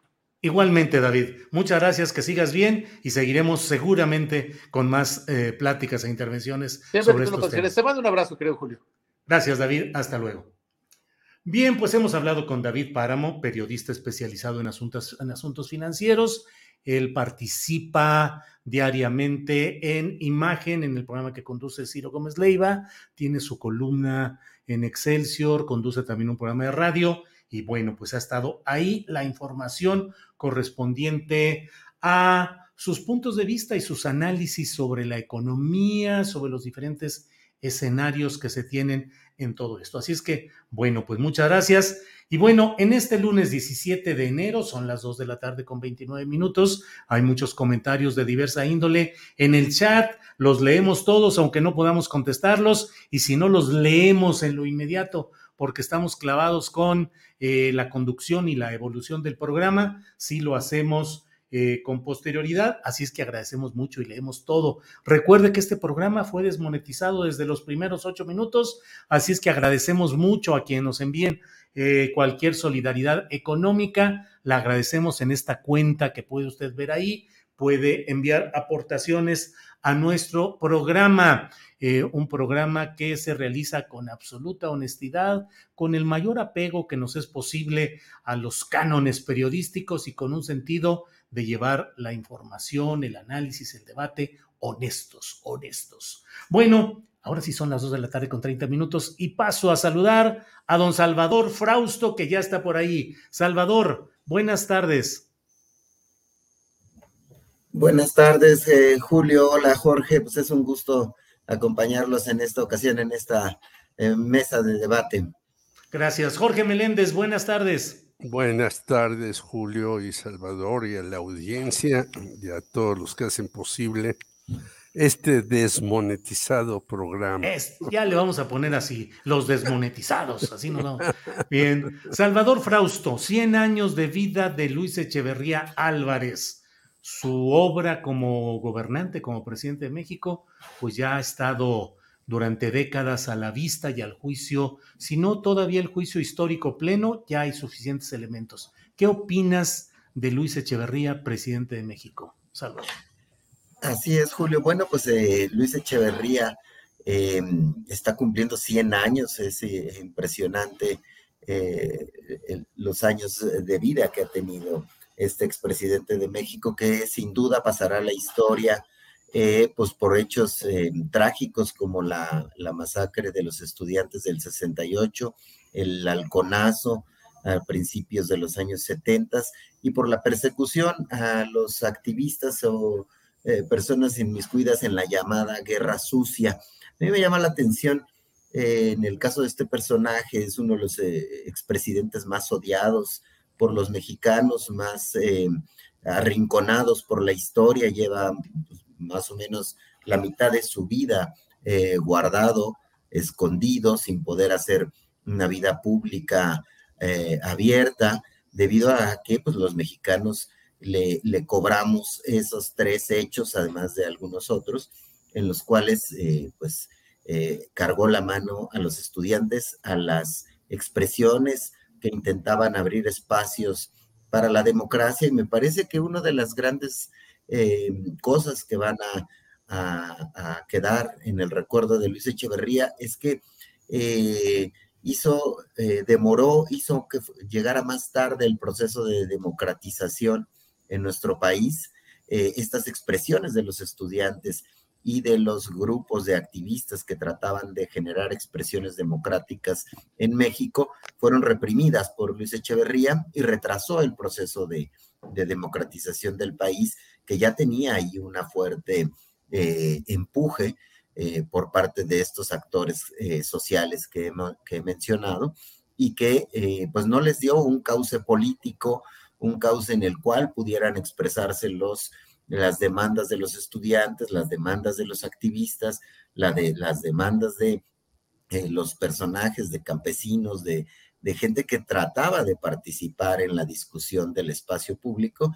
Y pues Luis Echeverría se significa y pasará la historia ahí, arrinconado por haber sido uno de los grandes represores del siglo XX en nuestro país. Y pues lo hemos notado siempre en las marchas que se hacen cada año sobre el 68, sobre el famoso halconazo, y pues está en el recuerdo como uno de los grandes represores. Sin duda, algunos de sus compañeros de trabajo quieren resaltar algunas de las virtudes o de los aportes que hizo a la vida institucional de México Luis Echeverría, como el propio Porfirio Muñoz Ledo. Me sorprenden declaraciones que nos da acá en Milenio, en un perfil que publicamos hoy. Porfirio, que fue secretario del Trabajo con Luis Echeverría, pide que se busque mirar al personaje de otra manera y resalta algunas de sus aportaciones, como por ejemplo que era muy poderoso, podía irse de viaje y por teléfono estar controlando la sucesión presidencial, o que pudo aguantar la presión del ejército, dicen otros de sus biógrafos, cuando trataron de moverlo de la candidatura presidencial, cuando Gustavo Díaz Ordaz ya tenía decidido que Luis Echeverría sería el candidato y empezaba a moverse por algunos estados del país promoviendo su candidatura. Gustavo Díaz Ordaz mantuvo la candidatura de Luis Echeverría y lo mantiene hasta llegar a la presidencia, aunque después, pues, por lo que cuentan los biógrafos, no tuvieron una buena relación y lo marginó Luis Echeverría a su exjefe Gustavo Díaz Ordaz. Pero bueno, pues hay algunos aportes. En el caso de Echeverría, por ejemplo, creó los SHs, el Infonavit, la Profeco, el Fondo de Cultura Económica, la UAM, el CONACYT.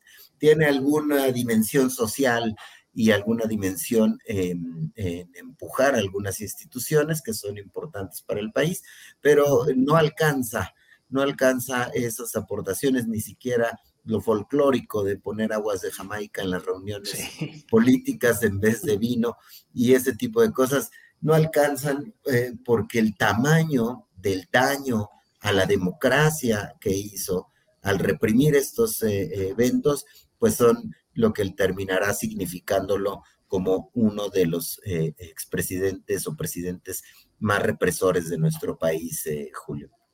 Bien, gracias, Salvador Frausto. Jorge Meléndez, ¿qué opinas sobre Luis Echeverría Álvarez, quien fue presidente de México de 1970 a 1976? ¿Qué opinas de esa figura que hoy cumple 100 años, Jorge Meléndez? Pues un hombre, como ya lo ha planteado Salvador Frausto, pero me parece que terriblemente falso con todo lo que hacía. Voy a poner algunos otros datos que no dijo Salvador. Por ejemplo, su gran residencia, en donde estaba también la residencia de Porfirio Muñoz Ledo, quizás por eso Porfirio ahora hace esas loas a Luis Echeverría, eran terrenos ejidales que él se los robó a los ejidatarios e hizo ahí el famoso CESTEM, Centro de Estudios del Tercer Mundo, porque él quería ser un hombre importante para la ONU, quizás hasta secretario general de la ONU, y entonces era un nombre falso porque en 71 dijo que tampoco él había participado, en 68 lo señaló, pero después se supo todo, que el Estado Mayor Presidencial estaba metido allí por órdenes de él y demás. Y el 10 de junio destituye a Alfonso Martínez Domínguez de la regencia de la Ciudad de México y él dijo que no tuvo nada que ver y sí estuvo metido, aparte de robarse esto. Nosotros lo enjuiciamos en la famosa Fiscalía Especial para Movimientos Sociales y Políticos del pasado que encabezaba Ignacio Carrillo Prieto. Estuvo 847 días confinado de noviembre de 2006 al 26 de marzo de 2009 en su casa y lo defendió un abogado también impresentable, Juan Velázquez, que ahora dice en una entrevista con Marta Anaya que la balacera en el 2 de octubre fue entre francotiradores y el ejército, sabiendo que fue realmente entre los hombres que iban de la Dirección Federal de Seguridad, que llevaban un guante blanco, y el ejército, al cual estos del guante blanco le dispararon incluso a algunos soldados. Recordemos que el general Hernández Toledo salió herido de esa acción, y Echeverría siempre se presentaba como un hombre que apoyaba las causas sociales, progresistas y demás, y era totalmente falso. Además, hay que recordar que entró en el rectorado de Guillermo Soberón, que a mí me espanta que algunos personajes que ahora están en la supuesta izquierda atinada hayan hecho loas de Guillermo Soberón, que fue un rector que reprimió a los estudiantes, que aplacó y acalló a los profesores porque no les dio el registro y se lo dio a una cosa que se llama APAUNAM, que hace un negocio, por cierto, un lucrativo en sus restaurantes porque ni siquiera da notas de consumo. Y en aquella ocasión a Luis Echeverría le dieron una pedrada en un acto en donde tomó la palabra un miembro del Partido Comunista Mexicano, o más bien de la Juventud, Joel Ortega Juárez. En fin, Echeverría ha estado en la mira de todos los gobiernos progresistas y a todo aquel que se le oponía, se le decía que era fascista, que era la juventud del coro, que no lo dejaban hablar, y habló como nadie en la vida, como presidente, hablaba todos los días. Quizás si hubiera habido mañaneras hubiera hablado más, pero es un personaje totalmente descalificado. Después ni siquiera lo absolvieron de esto, sino le dieron ahí una sentencia que dice que no había pruebas del delito. Bueno, pues, ¿cómo puede haber pruebas del delito de un criminal y los que estaban a su lado puedan decir, pues sí, hay esta prueba? Ahí vimos también el golpe a Excelsior de Julio Scherer, y por eso, correctamente, Scherer, junto con Carlos Monsiváis, hizo aquel famoso libro sobre el 68 y cómo estuvo metido el ejército, sobre todo el Estado Mayor Presidencial hoy desaparecido. En fin, el señor Echeverría, yo lo vi en una foto que fue a las vacunas a la ciudad universitaria. Sí, y sí, según me enteré, lo llevó una persona ajena a su familia. Ajá. Creo que su familia ya lo tiene ahí en silla de ruedas, no recibe a nadie. Hoy en la mañana vi un video de Álvaro Delgado que toca en la calle de Magnolia 131 preguntando Ajá. por él, el personaje que por medio de un aparato le dice que no está, dice que sin embargo hoy 17 festejarán todos a bombo y platillo los 100 años de este expresidente, creo que ha sido el más longevo de México, sí. Pero pues la historia claro. y todos los juzgamos porque, sí. como decía Salvador, no solamente retrasó la democratización sí. del país, sino fue un asesino. Hay que sí. decirlo con todas sus letras, claro. porque él fue el que orquestó el 2 de julio y el 10 de junio. Entonces no se puede tener respeto por un personaje tan siniestro, con tantos sí. dobleces que ese. Y quiero simplemente concluir que uno de sus cuñados, Rubén Zunoarce, fue tomado por las policías estadounidenses y murió en la cárcel. Claro. Sin claro. que se dijera mayor cosa, porque estaba metido con el cártel de Jalisco, no estaba sí. Tony el Chapo, con Félix Gallardo, con Caro Quintero, con Doneto, etcétera. De esa calaña era Luis Echeverría.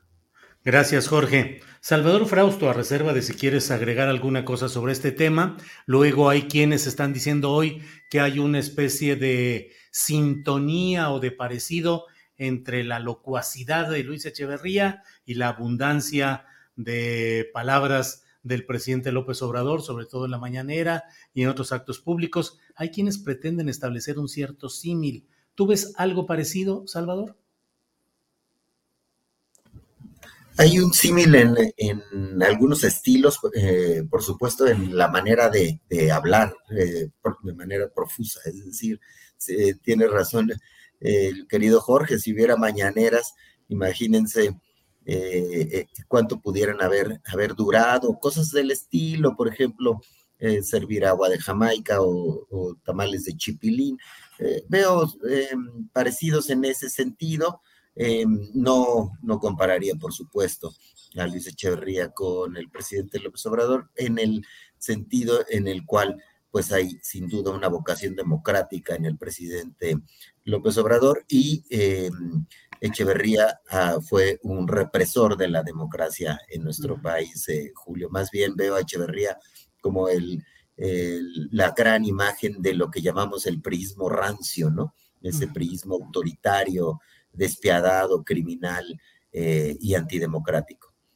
Salvador, por otra parte, ¿qué opinas de este episodio en el cual en una entrevista en CNN en español el anfitrión, el entrevistador, corre a Gabriel Cuadri diciéndole que el discurso de odio no tiene cabida en ese canal y que lo busque en otro lado? No sé, te quisiera plantear en dos terrenos. Uno, desde luego el contenido de lo que ha estado diciendo Cuadri, no sé qué opines sobre sus planteamientos, en específico esto relacionado con diversidad sexual.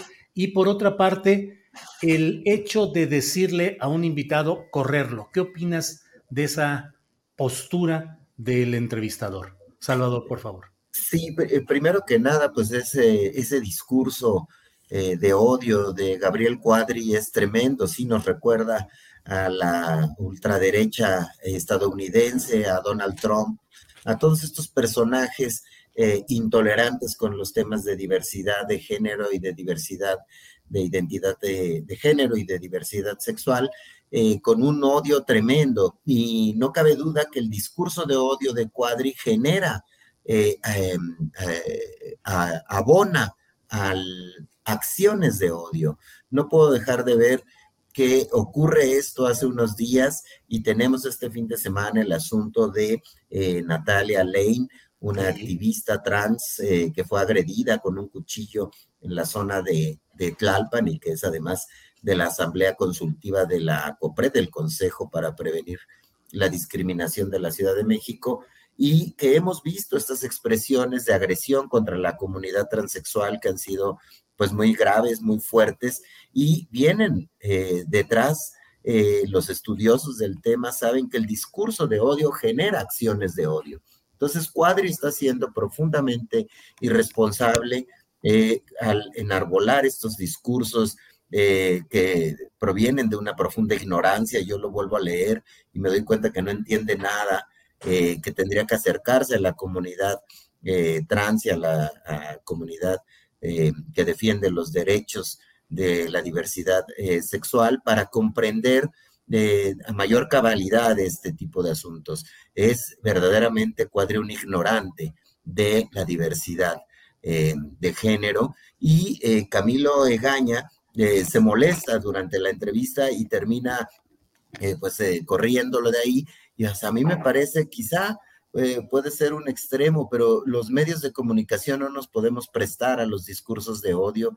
Tenemos que ser firmes en la frontera en la que está la libertad de expresión, garantizarse que cada quien diga lo que piensa de manera respetuosa, pero hay una frontera cuando se violentan los derechos humanos o cuando nuestros discursos pueden generar acciones de odio contra otras personas a las que no comprendemos porque por ignorantes no conocemos cómo opera la decisión de un ser humano para colocarse en ubicarse como una persona transgénero. Entonces, más bien, ahí me parece que lo urgente es que, aunque ha habido pronunciamientos de la Comisión Nacional de Derechos Humanos y del CONAPRED censurando a este personaje Cuadri, un personaje ignorante, deberían ser muchísimo más enérgicos, porque el discurso de odio debe ser erradicado de nuestro país, debe ser cortado de tajo. Deberían a este señor Cuadri meterlo a cursos para que comprenda, que muestre buena voluntad de entender cosas que no entiende por su ignorancia. Gracias, Salvador Frausto. Jorge Meléndez, ¿qué opinas del discurso, de los conceptos que maneja Gabriel Cuadri en este tema de diversidad sexual y, por otra parte, de la actitud del entrevistador que lo votó de un programa de CNN en español? Jorge, por favor.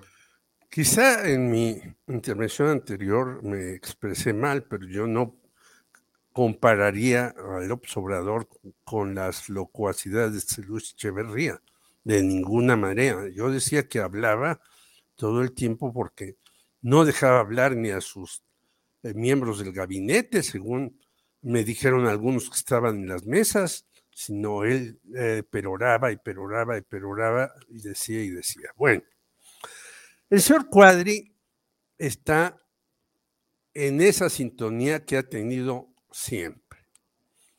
Hay que recordar que a un debate que va a la Instituto Federal Electoral, creo que todavía se llamaba, lo sacan en una foto viéndole la parte trasera a una de las edecanas bellísimas que contrataba el IFE para hacer ahí algunas funciones de pasar la palabra o dar documentos o recoger cosas.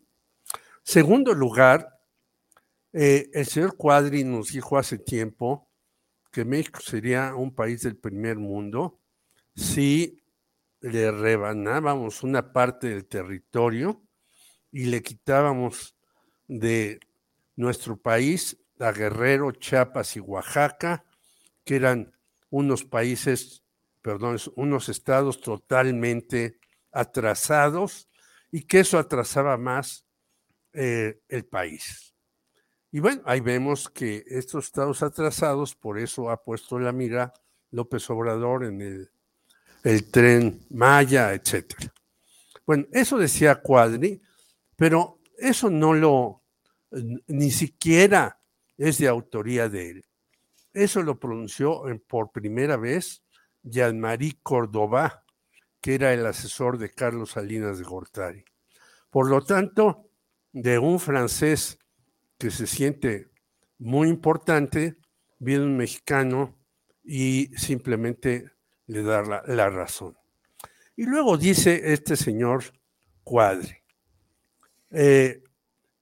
los transgénero rompen los elementos biológicos de las personas. Bueno, no sabe ni lo que dice, está verdaderamente fuera de lugar que diga eso. Hasta en programas de televisión estadounidenses que tratan de poner las cosas en donde la justicia tiene siempre la razón, pues ya dicen que los transgéneros y demás tienen todos sus derechos adquiridos y demás. Aquí tenemos un potente, aunque sea pequeño, movimiento LGBTB y más.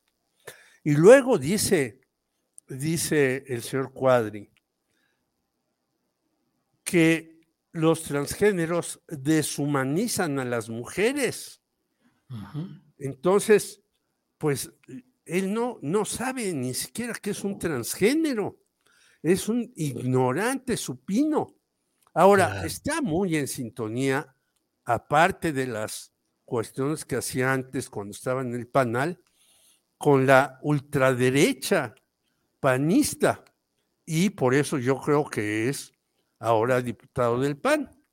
Ahora, sí, el conductor lo haya corrido prácticamente, pues me parece que también en los medios debemos de tener un límite.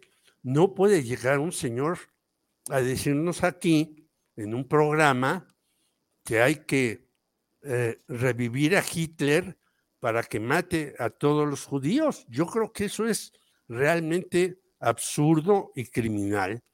Yo no conozco al señor que lo corrió de su programa y que lo cayó, pero me parece que llegan momentos en que también a la gente, no por la libertad de expresión, se le puede permitir todo lo que se le ocurra sin un razonamiento ni una prueba documental, sino uh-huh, porque en su cabecita le sale decir esto o aquello, menos estando frente a una mujer transexual o a un transexual, perdón, que ha sufrido agresiones al máximo. Bien. Jorge, gracias. Salvador Frausto, pues según los reportes más recientes, virtualmente está ya prevalidado el número suficiente de apoyos para realizar el ejercicio de revocación de mandato. Según algunas de los reportes, lleva algo así como un poquito más del 99% ya prevalidado. Así es que virtualmente ya es un hecho. Y por otra parte, el INE ha rechazado el plan de austeridad de López Obrador o del gobierno federal, y el gobierno federal dice que no habrá más dinero para ese ejercicio revocatorio. Ahí viene. ¿Cómo lo ves? ¿Cómo llegará? ¿Qué expectativas tienes sobre ese ejercicio revocatorio, Salvador?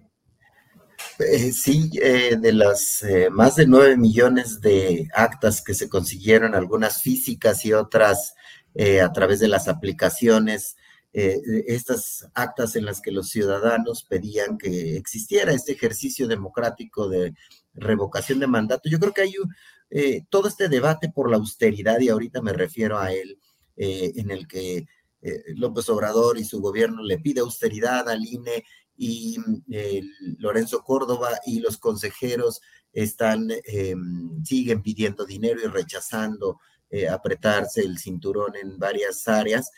Más allá que eso, me parece un éxito este ejercicio ciudadano de conseguir firmas para buscar que se someta a consulta si el presidente continúa o no continúa en su cargo. Más de 9 millones de solicitudes, ya estamos en el 99.4 de actas validadas, faltan muy pocos, creo que 16,000, una cifra parecida a esa de personas que se validen, y esa cifra se va a llegar seguramente en el cierre que da a conocer el INE normalmente más o menos a las 10 de la noche, así que hoy se esperaría que ya se haya completado este requisito. También en 21 estados ya se cumplió el requisito, tenía que validarlo 17 estados, ya son 21. Entonces, va muy avanzado este ejercicio que será sano para la democracia, que se le consulte a los ciudadanos si quieren o no que continúe un presidente. Podemos prever que en el caso del presidente López Obrador, si nos atenemos a las encuestas, la gente votaría porque se mantenga en el cargo, pero será muy útil este tipo de ejercicios para el futuro o para aplicarlo a gobernadores o a gobernantes que la gente verdaderamente rechace por su manera de gobernar. Probablemente el presidente Peña Nieto no hubiera terminado su sexenio si existiera un ejercicio de esta naturaleza, o presidentes muy repudiados y que pueda la ciudadanía poner un correctivo a tiempo.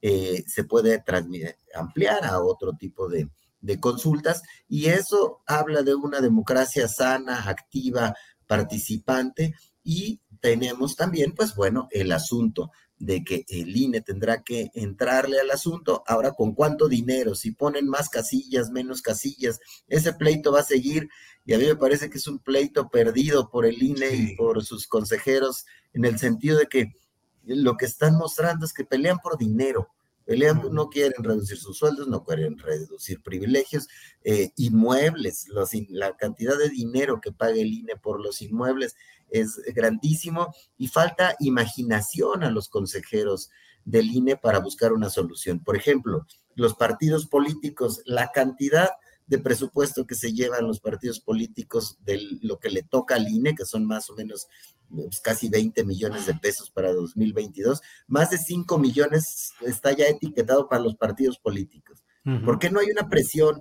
de parte de los consejeros a que la reducción del dinero vaya hacia los partidos políticos? Sí, la cantidad de dinero que podrían ahorrar en salarios y aguinaldos y asesores y demás, a lo mejor es poquita, pero no se quieren montar en el discurso de la austeridad, y ese tema mantiene tensa la relación entre el gobierno de López Obrador y los consejeros del INE, y bueno, vamos a seguir viendo esa tensión fuerte en lo que viene, ¿no? Gracias, Salvador. Son las 2 de la tarde con 59 minutos. Jorge Meléndez, estamos en la parte final ya del programa, de esta entrevista, de esta mesa que tenemos con Salvador Frausto y Jorge Meléndez. Jorge, ¿qué opinas de este tema del revocatorio que ya viene a nivel federal y que, bueno, no se necesita ningún sombrero de mago ni bola de cristal para saber que no habrá revocación de mandato del presidente López Obrador, sino que es un ejercicio para implantar, para establecer un proceso que puede revocar mandatos? Aquí estamos en lo federal. También se va a poder hacer en lo estatal conforme se vayan dando los ajustes correspondientes, también después de los primeros 3 años de gobierno en los estados. Híjole, Jorge, en los estados habría fiesta en muchos lugares si pudiesen contar con la posibilidad de votar a tiempo a tanto impresentable y dañino que hay en los estados. ¿Cómo ves este tema, Jorge? Pues esto último que acabas de decir es lo fundamental y a lo que le tienen miedo muchísimos. No solamente al asunto del López Obrador, que obviamente yo no veo quién le haga contrapeso. Los que le hacían contrapeso al principio, recordemos Gustavo de Hoyos y todos ellos, después dijeron, no, ya no nos metemos, porque Gustavo de Hoyos dijo, aceptemos el reto y saquemos a López Obrador en 3 años. Viendo la aceptación que tiene, 60, 70%, yo he leído algunas encuestas de 70%, López Obrador, pues ni de lejos le van a hacer sombra. Es más, ellos se van seguramente a hacer a un lado. Pero como una patada inicial en un partido, esto va a traer consecuencias después en muchos otros partidos. Y eso es a lo que le tienen miedo. Y le tienen miedo también, y cito al señor Ciro Gómez Leyva, El gobierno no se puede meter con el INE, dice el señor Ciro Murayama. Es decir, ellos pueden hacer lo que les dé la gana internamente, tener toda una serie de locales. Va a haber este año 6 elecciones y va a haber 32 institutos en el país que cobran también dinero y demás. No se les baja el presupuesto a los partidos políticos por nada del mundo. Al contrario, se les aumenta cada vez más, a pesar de las trapacerías que hay en todos los partidos, a pesar de las broncas por el dinero. Ya vimos el caso de la señora Jacob Polemski dentro de Morena, pero muchos más. Por lo tanto, yo creo que va a ser otro estrella y afloja entre el gobierno federal, algunos legisladores y el INE, pero esto va, y eso les va a causar horror a muchas personas, no solamente a nivel federal, sino en los estados donde van a poder entrar a este ejercicio y que se van a poner a temblar los Cuauhtémoc Blancos o todos estos personajes que están realmente en una situación terrible dentro de su estado y que los quieren sacar a como de lugar y la gente no puede. Creo que ese es en el fondo el asunto, el ejemplo que va a surgir de aquí. Bien, Jorge, muchas gracias. Bueno, pues son las 3 de la tarde con 3 minutos y estamos aquí en Astillero Informa. Salvador, muchas gracias, a reserva de lo que desees agregar. Gracias por esta ocasión. Buenas tardes, Salvador. Muchas gracias, Julio. Muchas gracias. Ha sido un gran gusto como siempre. También muchos saludos a Jorge. Solo subrayar que el enfoque interesante de lo de la revocación de mandato es lo que decía Jorge y tú al final. Los Cuauhtémoc Blanco, los Cabeza de Vaca, los Javier Duarte, esos son los que hay que detener antes de a tiempo. Y sí, ese tipo de ejercicios son bien útiles para la democracia de nuestro país. Abrazo para todos y también para el auditorio. Gracias, Salvador Frausto. Jorge Meléndez, gracias y buenas tardes. Buenas tardes, que no te desmoneticen nuevamente, porque entonces ahí sí, no como en el señor de CNN, ahí sí es grave que por decir cosas fundamentales, otros poderes quieran acallar las voces libres que hay en este espacio. Gracias, Jorge, muy amable. Que estén bien y nos vemos próximamente. Gracias, Salvador y Jorge. Hasta luego. Un abrazo a los dos y a la audiencia. Gracias. Bien, pues esta ha sido la mesa de los lunes, una mesa de 2 periodistas conocidos y reconocidos. Gracias a ambos, a Jorge y a Salvador, por estar aquí. Y bueno, mire, tenemos todavía información interesante de este día que voy a compartir con mi compañera Adriana Buentello, quien ya está ahí. Adriana, buenas tardes. ¿Cómo estás, Julio? Muy buenas tardes. Saludos a todos los que nos están viendo todavía ya en esta recta final del programa. Julio, ya hay mucha información. Pues fíjate, comentar que hoy precisamente dio inicio pues en San Lázaro esta parte de lo que son los foros del Parlamento abierto sobre la reforma eléctrica que mandó el presidente López Obrador al Congreso. En esta inauguración y primera sesión de trabajo se dio con los titulares de los ejecutivos locales, principalmente del partido Morena, como Lorena Cuellar de Tlaxcala, Rutilio Escandón de Chiapas, Ramírez Bedoya de Michoacán, Laida Sansores de Campeche, Rubén Rocha Moya de Sinaloa, Alfonso Durazo de Sonora, también Claudia Sheinbaum, jefa de gobierno de la Ciudad de México, y pues también estuvo presente Omar Fayad como titular de la CONAGO, el gobernador, el presidente de la Jucopo, Rubén Moreira, y pues inició esto aproximadamente a las 11 de la mañana, Julio. Llevan ya casi 3 horas en esta primera sesión. Y también comentarles que hoy pues ya vimos de regreso al presidente López Obrador. Dijo que pues salió del contagio y le fue bien. También señaló que es demostrable que esta variante Omicron no tiene la misma gravedad que la anterior en síntomas y también en cuestión de recuperación, y que es bueno también decir que pues no nos debemos de espantar, pero también que hay que seguirse cuidando porque es una variante muy contagiosa. Si te parece, vamos a escuchar.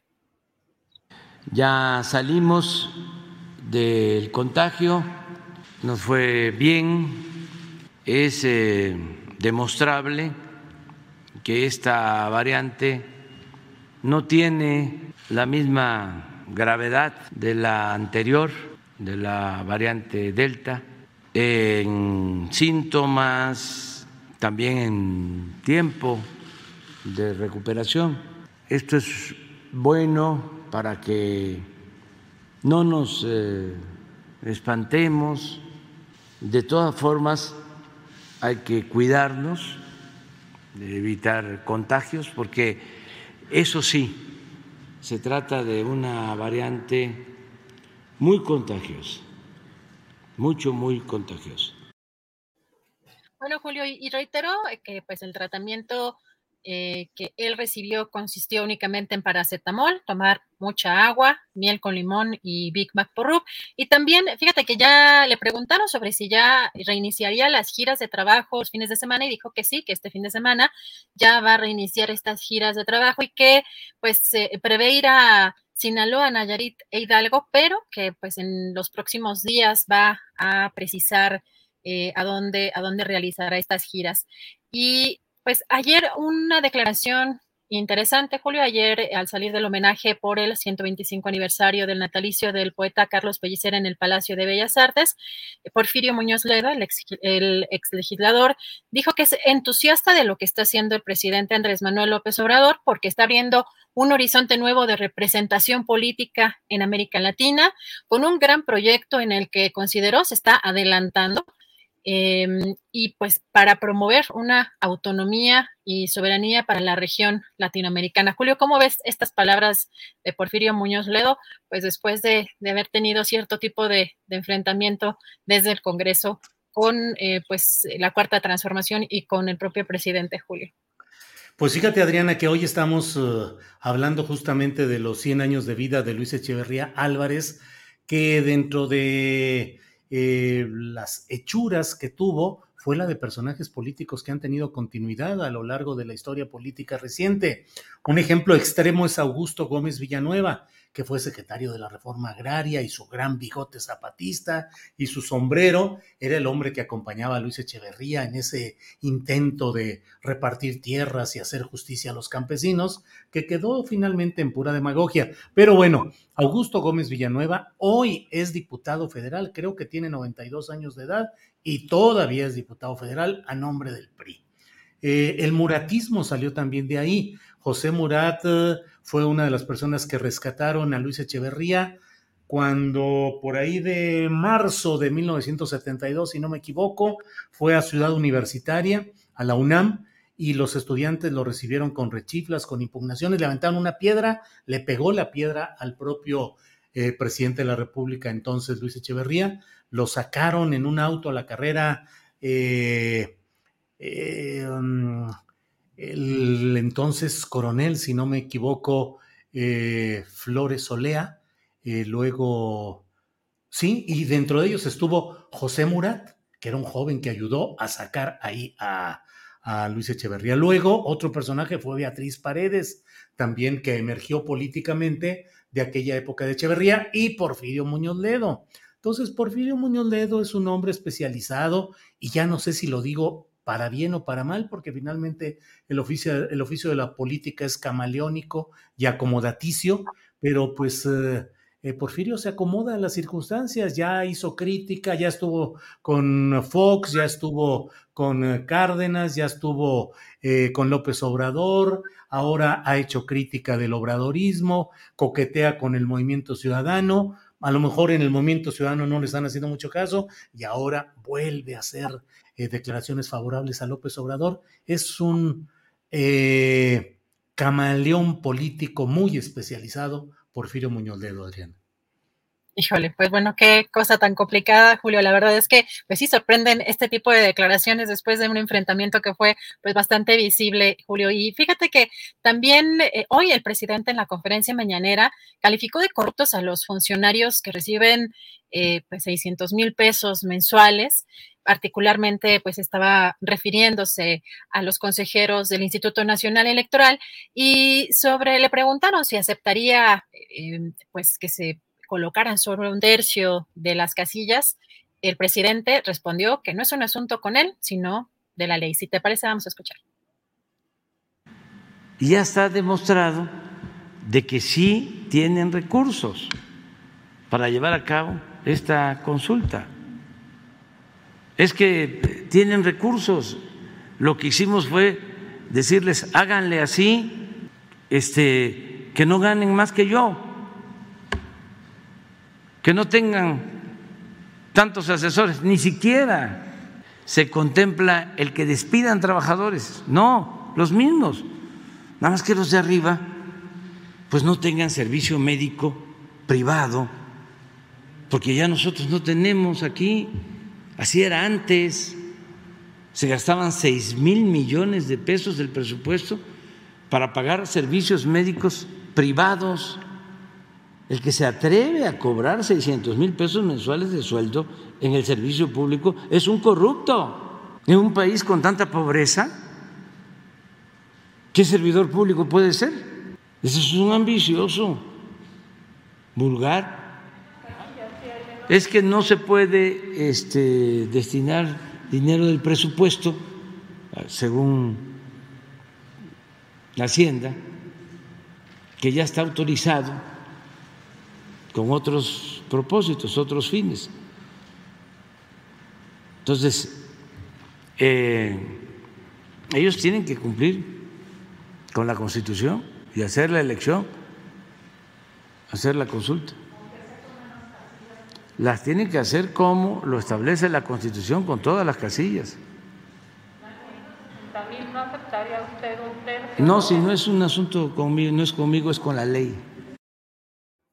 Bueno, estas las palabras del presidente hoy, Julio. Pues no sé cómo veas, si está subiendo de tono. Pensábamos en algún momento que quizá no estarían llegando a estos niveles pues la rencilla entre el presidente y el Instituto Nacional Electoral. Hoy definitivamente dice, conmigo no es con la ley.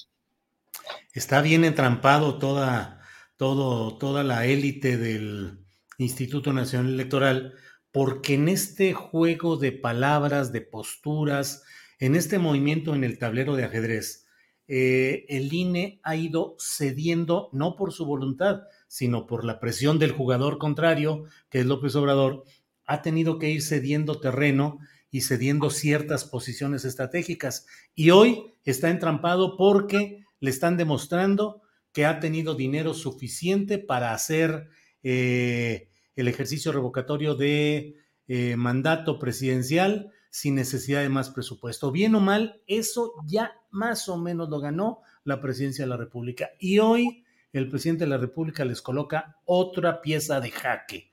Tienen que hacerlo como lo dice la Constitución, lo cual es decir, con el 100% de las casillas. ¿Cómo le va a hacer el INE? Y si no lo hace, el presidente de México y los seguidores del presidente y muchos ciudadanos le van a reclamar al INE que está incumpliendo la Constitución y las leyes, que por tanto es ilegal su estancia y que procede pues solicitar un juicio político contra ellos y retirarlos inclusive de sus cargos a los responsables de todo esto. En el tablero de ajedrez, el INE va perdiendo posiciones y López Obrador va avanzando, y este es un nuevo jaque. Ya veremos cómo se zafa Córdoba, Murayama y este equipo de ese jaque. Pueden encontrar varias salidas, pero en el ajedrez llega un momento en el que ya no hay salida y eso se llama jaque mate. Veremos qué es lo que sucede. Adriana. Julio, pues además hoy repitió, pues, Hacienda dice que no hay posibilidad, ya todo el presupuesto ya está destinado, así que hoy es pues esta reiteración, ¿no? Que precisamente es esta posición, como señalas, Julio, en este pues juego político. Y También comentar que sobre las afectaciones o las posibles afectaciones por Omicron, el presidente hoy también se refirió a este tema, dijo que van a ser o serán transitorias, que aún con esta nueva ola de contagios no se ha detenido el crecimiento de la economía. Si te parece, vamos a escuchar. Adelante. No van a haber muchas bajas, despidos, porque aún con esta nueva ola de contagios se está creciendo,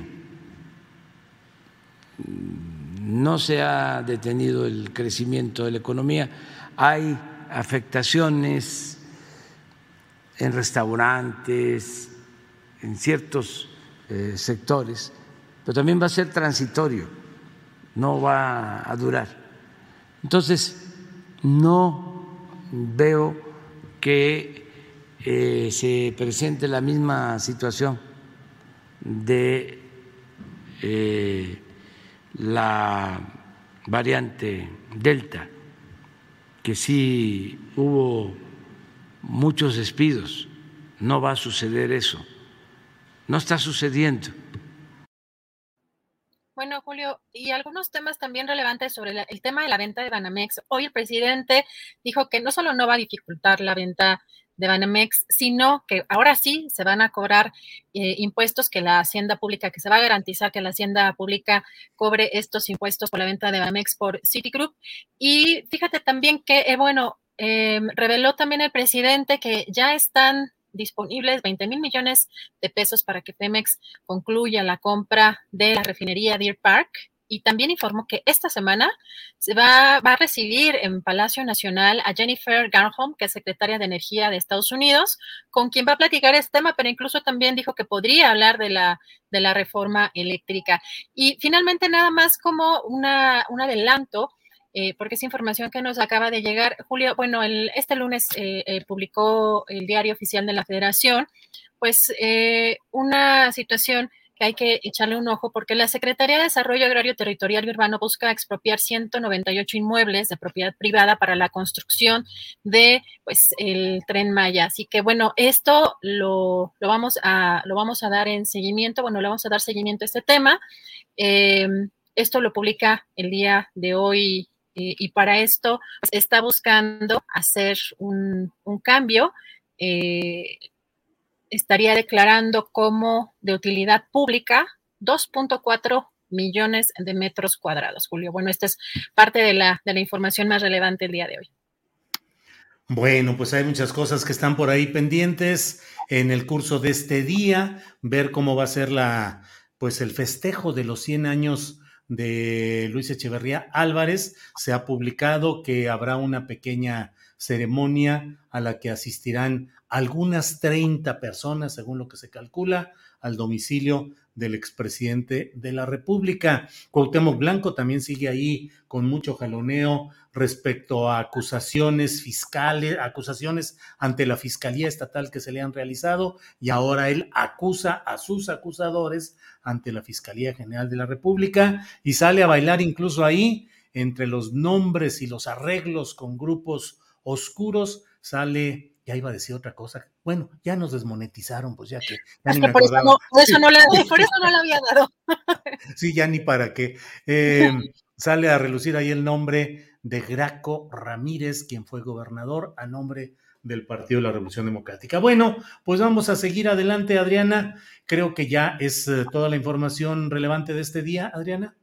Así es, bueno, ya adelantabas tú que ya prácticamente están 100% faltaban 16,000 firmas aproximadamente, sí, para esto del ejercicio de la consulta de la revocación de mandato.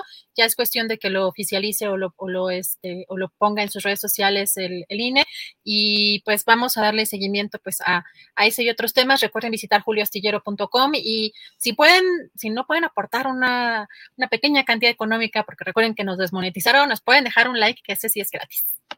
Sí, ya estuve leyendo de esas cosas de cómo funciona el tal algoritmo de YouTube, Adriana, y todo lo que implica y cómo ayuda el que den clics, el que haya un buen número de visitas al principio. Eso va activando la parte positiva de los tales algoritmos, porque luego nos toca casi siempre la parte negativa. Pero bueno, pues esperemos que este año haya aspectos positivos de todo esto. Adriana, pues vamos a seguir adelante. Gracias a quienes nos han acompañado, gracias público, gracias audiencia, gracias tripulación astillero, y a prepararnos para mañana.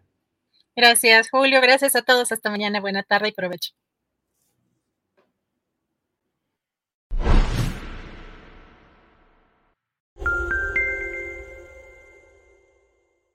Para que te enteres del próximo noticiero, suscríbete y dale follow en Apple, Spotify, Amazon Music, Google o donde sea que escuches podcast.